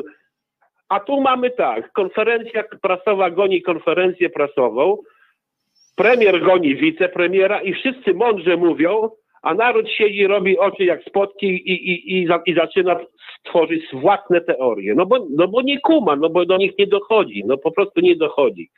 Polityka informacyjna ludzi, tych na górze, mhm. tych troszkę niżej, tych wszystkich w koło. No bo tak, to my z tego nigdy nie wyjdziemy. I to jest jakiś argument. Dziękuję ci, Jerzy Niewie, bardzo no, za, yy, no, za telefon. I paka. Trzymaj się. Bardzo cię lubię, bardzo cię lubimy wszyscy. Pozdrawiamy cię serdecznie.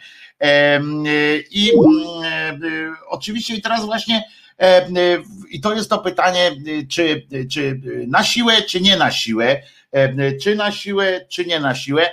Ja jestem, ja będę, powiem wam tak, ja jestem bliżej, jestem stanowiska, bliżej stanowiska, że, że wolałbym kazać zaszczepić się wszystkim, niż realizować swoje marzenie, swoje takie piękno duchostwo wolnościowe.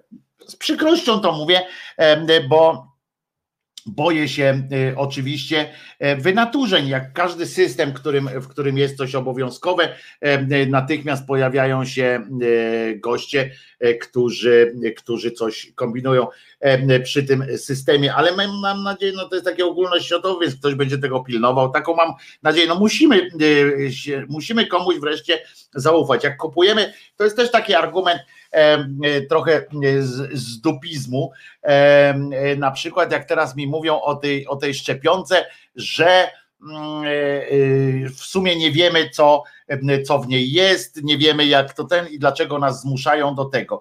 No ale przecież jak kupujesz szynkę w sklepie, no to jemy tam masę szkodliwych rzeczy, ludzie. Tak naprawdę, tak naprawdę jest to, jest to wszystko, co, co robimy, jest jakaś kwestia zaufania. Tak, mamy zaufanie jakieś do pana producenta wędlin, a nie mamy zaufania do naukowców. No ludzie, przecież to jest jakieś, jakaś paranoja. A nie mamy zaufania do naukowców. Mów, błagam.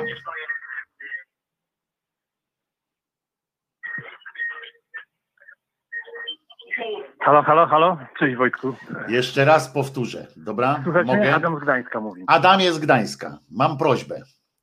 Wyłączaj urządzenie, jak już podejmujesz dzwonienie. Chyba mamy straszne opóźnienie na linii. Bardzo duże, dlatego właśnie tak. Powtarzam, że trzeba słuchać w słuchawce i od razu jak usłyszysz, że jest odebrane w słuchawce, a nie w, w radyjku, od razu zaczynasz mówić.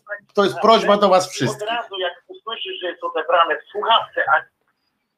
Ale słuchawce nic nie słyszę niestety, Wojtku. To po prostu jak usłyszysz odebrane, to od razu mów.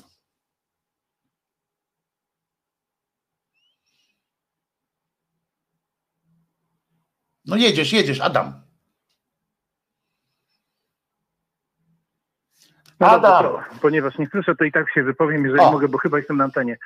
Słuchajcie, kochani, według mnie to niestety jest taka sprawa, że tu nie ma, nie ma wolności w tej chwili.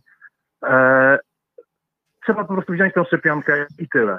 E, jeżeli powiedzmy, załóżmy, ja lubię sobie iść po ulicy i powiedzmy wystarć się na środku chodnika, nasze prawo nam tego zabrania. E, czy ja też mogę wtedy powiedzieć, że jestem ograniczony, wolność moja jest ograniczona i w ogóle zabrana?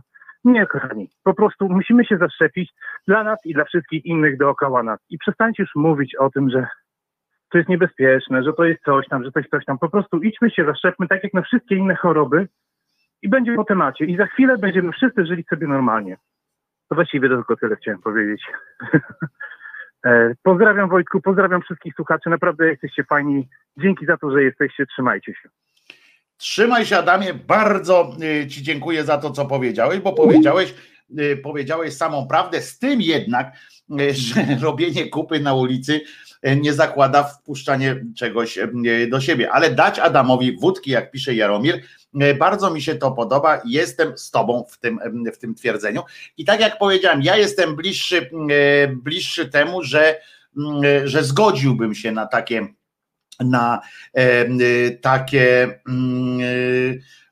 na takie, jak się mówi, na takie podstawienie sprawy, że obowiązkowe, e, obowiązkowe szczepienie e, i to z sankcjami, e, bo brak e, szczepienia, teraz pamiętacie, ta sytuacja z ospą e, e, pojawiła się ostatnio, jak antyszczepionkowcy, czy właściwie proepidemicy e, zdecydowali, że nie będą się szczepić, tam ospaparty i tak dalej sobie robią i, i bardzo fajnie, tyle, że potem przychodzą te dzieci do szkoły zakażać inne dzieci, które na przykład, i nie chodzi o to, bo teraz jest taka teoria też, że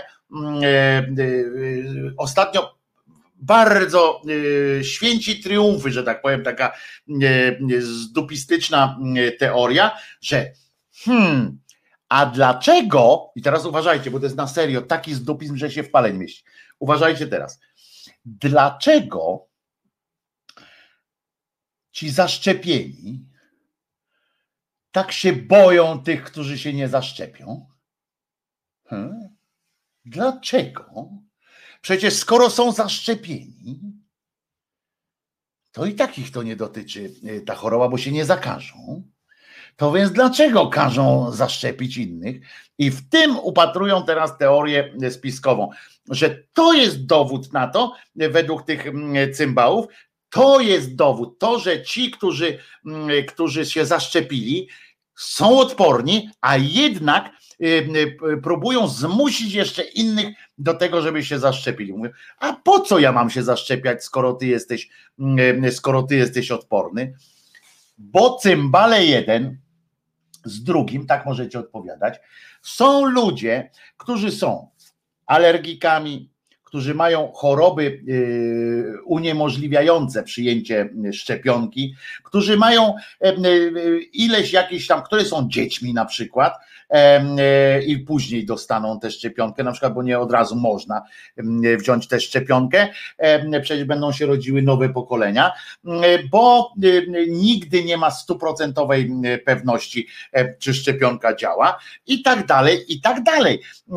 Przede wszystkim, ale mają ten argument, który jest z dupy wyjęty i nie wiadomo w ogóle, czemu on ma służyć, chociaż bardzo dobrze wpisuje się w taką strategię filmową, tak? Bo to jest taki serialowo-filmowy klimacik. Skoro ci, którzy się zaszczepili, nie chcą, boją się dalej tych, którzy się nie zaszczepili, to znaczy, że boją się pewnie czegoś innego, nie tego wirusa, tylko boją się tego, że ci mają na przykład otwarty mózg, jakoś tam bardziej myślenie, że nie są jeszcze skolonizowani przez, przez nanokomputery na przykład i tak dalej.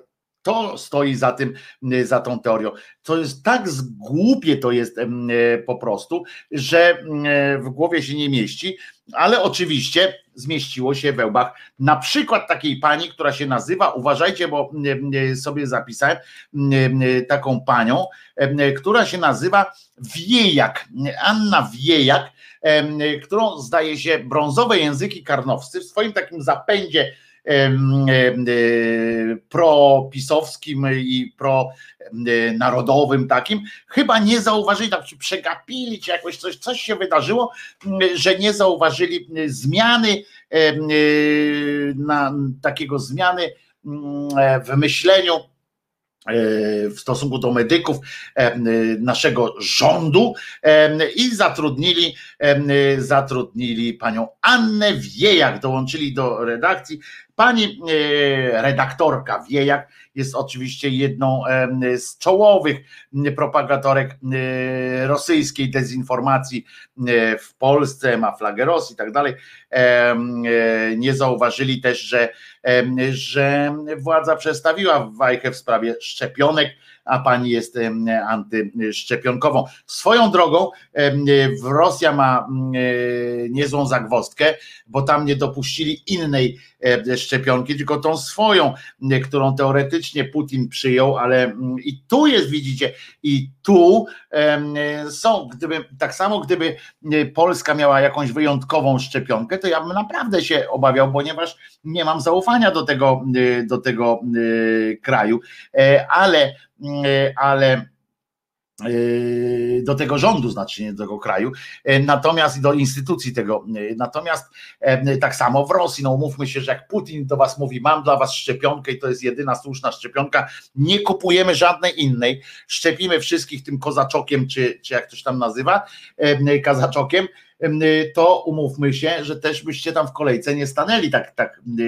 od razu, prawda? Mimo że siedzi ten Putin, sobie coś tam wstrzykują, a co to wiadomo, co mu tam wstrzykują. W związku z czym to jest dramat. U nas tego nie ma, tego, tego dramatu, więc nie bójmy się, ale pamiętajcie, jak ktoś wam przedstawi ten argument, ten nowy argument z serii, z serii dlaczego się nie szczepić, bo dowodem na to jest, jest jest to, że, że dlaczego się boją ci zaszczepieni tych niezaszczepionych, no to wam mówię, i dlaczego zmuszają tych niezaszczepionych do zaszczepienia się, bo są tacy, którzy się szczepić nie mogą, a nie mają odporności również na tę chorobę. Po cholerę ich zabijać. Taki pomysł mam, żeby oni sobie też żyli w spokoju. Panią Milkę, Mikę trzydzieści dziewięć informuję, że już kończymy powoli dzisiaj, dzisiejszy występ. Może pani spokojnie iść z tą swoją ekomunistycznym, eko, ekumenicznym przekazem w inne, poszukać sobie innego, na pewno dobrego miejsca, gdzie, gdzie pani będzie to robiła, gdzie ten Bóg się pojawi być może, bo tam może się Bóg pojawi. Obowiązek i koniec tego gówna, pisze Ewelina. No tak chyba na to wychodzi. Ja cały czas mam jeszcze tylko jeden problem z tym, czy czy rządy różnych państw miałyby w dyspozycji takie papiery i czy one by miały tym gdzieś zarządzać i wrzucać nasze, nasze dane, tak jak policja, na przykład jak macie ilość punktów, prawda, to wystarczy, jak policja teraz zeskanuje wasz dowód osobisty, patrzy, o, ty masz tyle i tyle punktów, mieszkasz tu i tu i tak dalej. I czy na tej samej zasadzie e, mieliby e, teraz e, wszyscy urzędnicy w Polsce, wszystkie instytucje, bo e, linie lotnicze, bo kina, bo wszystkie mieliby coś takiego, żeby zeskanować e, was, na przykład powiedzieć, nie, nie, pan się nie zaszczepił, pan tutaj nie wejdzie na przykład, prawda? E, no to to jest problem, czy lepiej pójść drogą taką, że mamy coś tak jak Jerzyniew zaproponował, czy mamy coś na, na plus, w sensie kartkę, że jesteśmy zaszczepieni, czy gdzieś oddać to w tryby rządowi, żeby drugi dodatkowy jeszcze jakieś informacje o naszych szczepieniach i tak dalej, żeby to jakoś wykombinowało. Tego nie wiem. W tym, w tym przypadku akurat chip w szczepionce, pisze Beata, byłby zajebisty, skanując ci rękę i heja.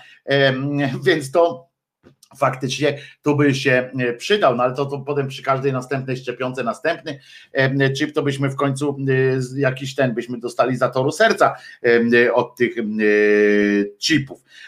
Ale was wkręciła, pewnie laska ma niezły ubaw. Pewnie, że tak, domyślam się, że Milka, Milka tutaj troluje jak, jak może, ale fajnie się wkręciliście, gratuluję pani Milko. Milka powinna dostać teraz od nas jakąś szlachetną nagrodę. Milka, jakbyś mogła mi przysłać mailem na wizjatelemałpka kropka gmail kropka com swój adres, to prześlę ci coś specjalnego, jakiś specjalnie diabelski, diabelski podarunek. Milka Mika trzydzieści dziewięć, bardzo, bardzo cię o to proszę. Co prawda przeszkodziłaś trochę w, w percepcji tego, co mówię naszym czatersom, którzy, którzy poszli za tym jak dzik w żołędzie, ale należy ci się należy ci się nagroda szatańska, jakaś nagroda za to wszystko. Ja też zostałem wkręcony przez jakiś czas przynajmniej, bo tak nie wiedziałem, co się do końca dzieje. Chip to by miał Wi-Fi i upgrade by można robić i hakować. O, to jest dobry pomysł, ale nie mówcie teraz w każdym razie o tym chipie, bo bo e, ktoś jeszcze uwierzy i naprawdę będą mieli argument za tym, e, że, że to e, jest i żeby płacić można było tą szczepionką. O, to by było, e, to by było coś e, fajnego. E, no to dobra, słuchajcie, jutro widzimy się, jutro jest Sylwester, jutro słyszymy się o godzinie dziesiątej, jak zwykle. Trochę sobie podworujemy, a potem oczywiście e, zapraszam wieczorem na imprezę u Krzyżaniaka. Live z telefonami, z, mam nadzieję, że będziemy sobie życzyli różnych dużo spraw. Jako że jestem też w wersji audio streamu, jutro też będę, więc nawet jak będziecie gdzieś na jakiejś imprezce, zawsze do ucha możecie sobie wrzucić Krzyżaniaka, żeby nie przeszkadzał wam tam w innych sprawach. Możemy sobie po prostu pożartować, podworować. Jutro będzie na wyłącznie wesoło, może spróbujemy, będę was prosił o jakieś podsumowanie rano, jak będziemy rozmawiali, jakieś podsumowanie, co was w tym roku, i piszcie do mnie, dzwońcie do mnie, ale piszcie również już dzisiaj maile i, i tak dalej, co was w tym roku najbardziej rozbawiło, w tę stronę pójdziemy, co was najbardziej rozbawiło albo co pamiętacie pozytywnego z tego roku. Wiem, że to się w S E O nie sprawdza, wiem, że S E O lubi jak jest wstrząsające, złośliwe, śmiertelne i tak dalej, więc czy jutro tylko o godzinie dziesiątej, jeszcze raz powtarzam, Lady Gaga, nie, jutro słyszymy się najpierw o dziesiątej, a potem wieczorkiem zrobimy sobie jakąś fajną, wspólną imprezkę, impreza u Krzyżaniaka, zawsze na propsie, trochę postaram się trochę innej muzy na wybierać, trochę inną oprawę, zobaczymy, może będzie śnieg nawet padał, zobaczymy, co się będzie działo jutro. W każdym razie zapraszam na godzinę dziesiątą, a dzisiaj jeszcze proszę Milkę, żeby mi koniecznie przysłała przysłała mi swój adres, bo chcę ci, Milka, chcę ci naprawdę wysłać wysłać coś, szatański prezent, bo ci się należy jak psu zupa, należy ci się, fantastyczną stworzyłaś sytuację, więc, więc należy ci się, wyślę ci coś szatańskiego, tylko podeślij mi oczywiście swój adres. Krzyżaniak Party będzie jutro, tak jest, zobaczymy, co się wydarzy. Wszystkiego dobrego wam życzę, tym, którzy nie mają jutro czasu, gdzieś tam wyjeżdżają i tak dalej, więc wszystkim wam życzę wszystkiego najlepszego na cały przyszły rok i wszystkie kolejne, a zresztą z państwa słyszymy się o dziesiątej rano i jeszcze pewnie z jakąś częścią, pewnie mniejszą, słyszymy się również wieczorkiem. Pamiętajcie, Jezus nie zmartwychwstał, w związku z czym nie musicie napinać się strasznie, próbując mu za coś dziękować, jakiemuś halunowi, i wszystko, co macie, zawdzięczacie sobie, swoim bliskim, przyjaciołom i to jest najważniejsze, najważniejsze, co macie. Miłość, przyjaźń, muzyka i Krzyżaniak, tak jest. A zatem do usłyszenia jutro o godzinie dziesiątej. Trzymajcie się, bardzo was lubię i to jest najważniejsze, co chyba chciałem wam dzisiaj powiedzieć. Trzymajcie się.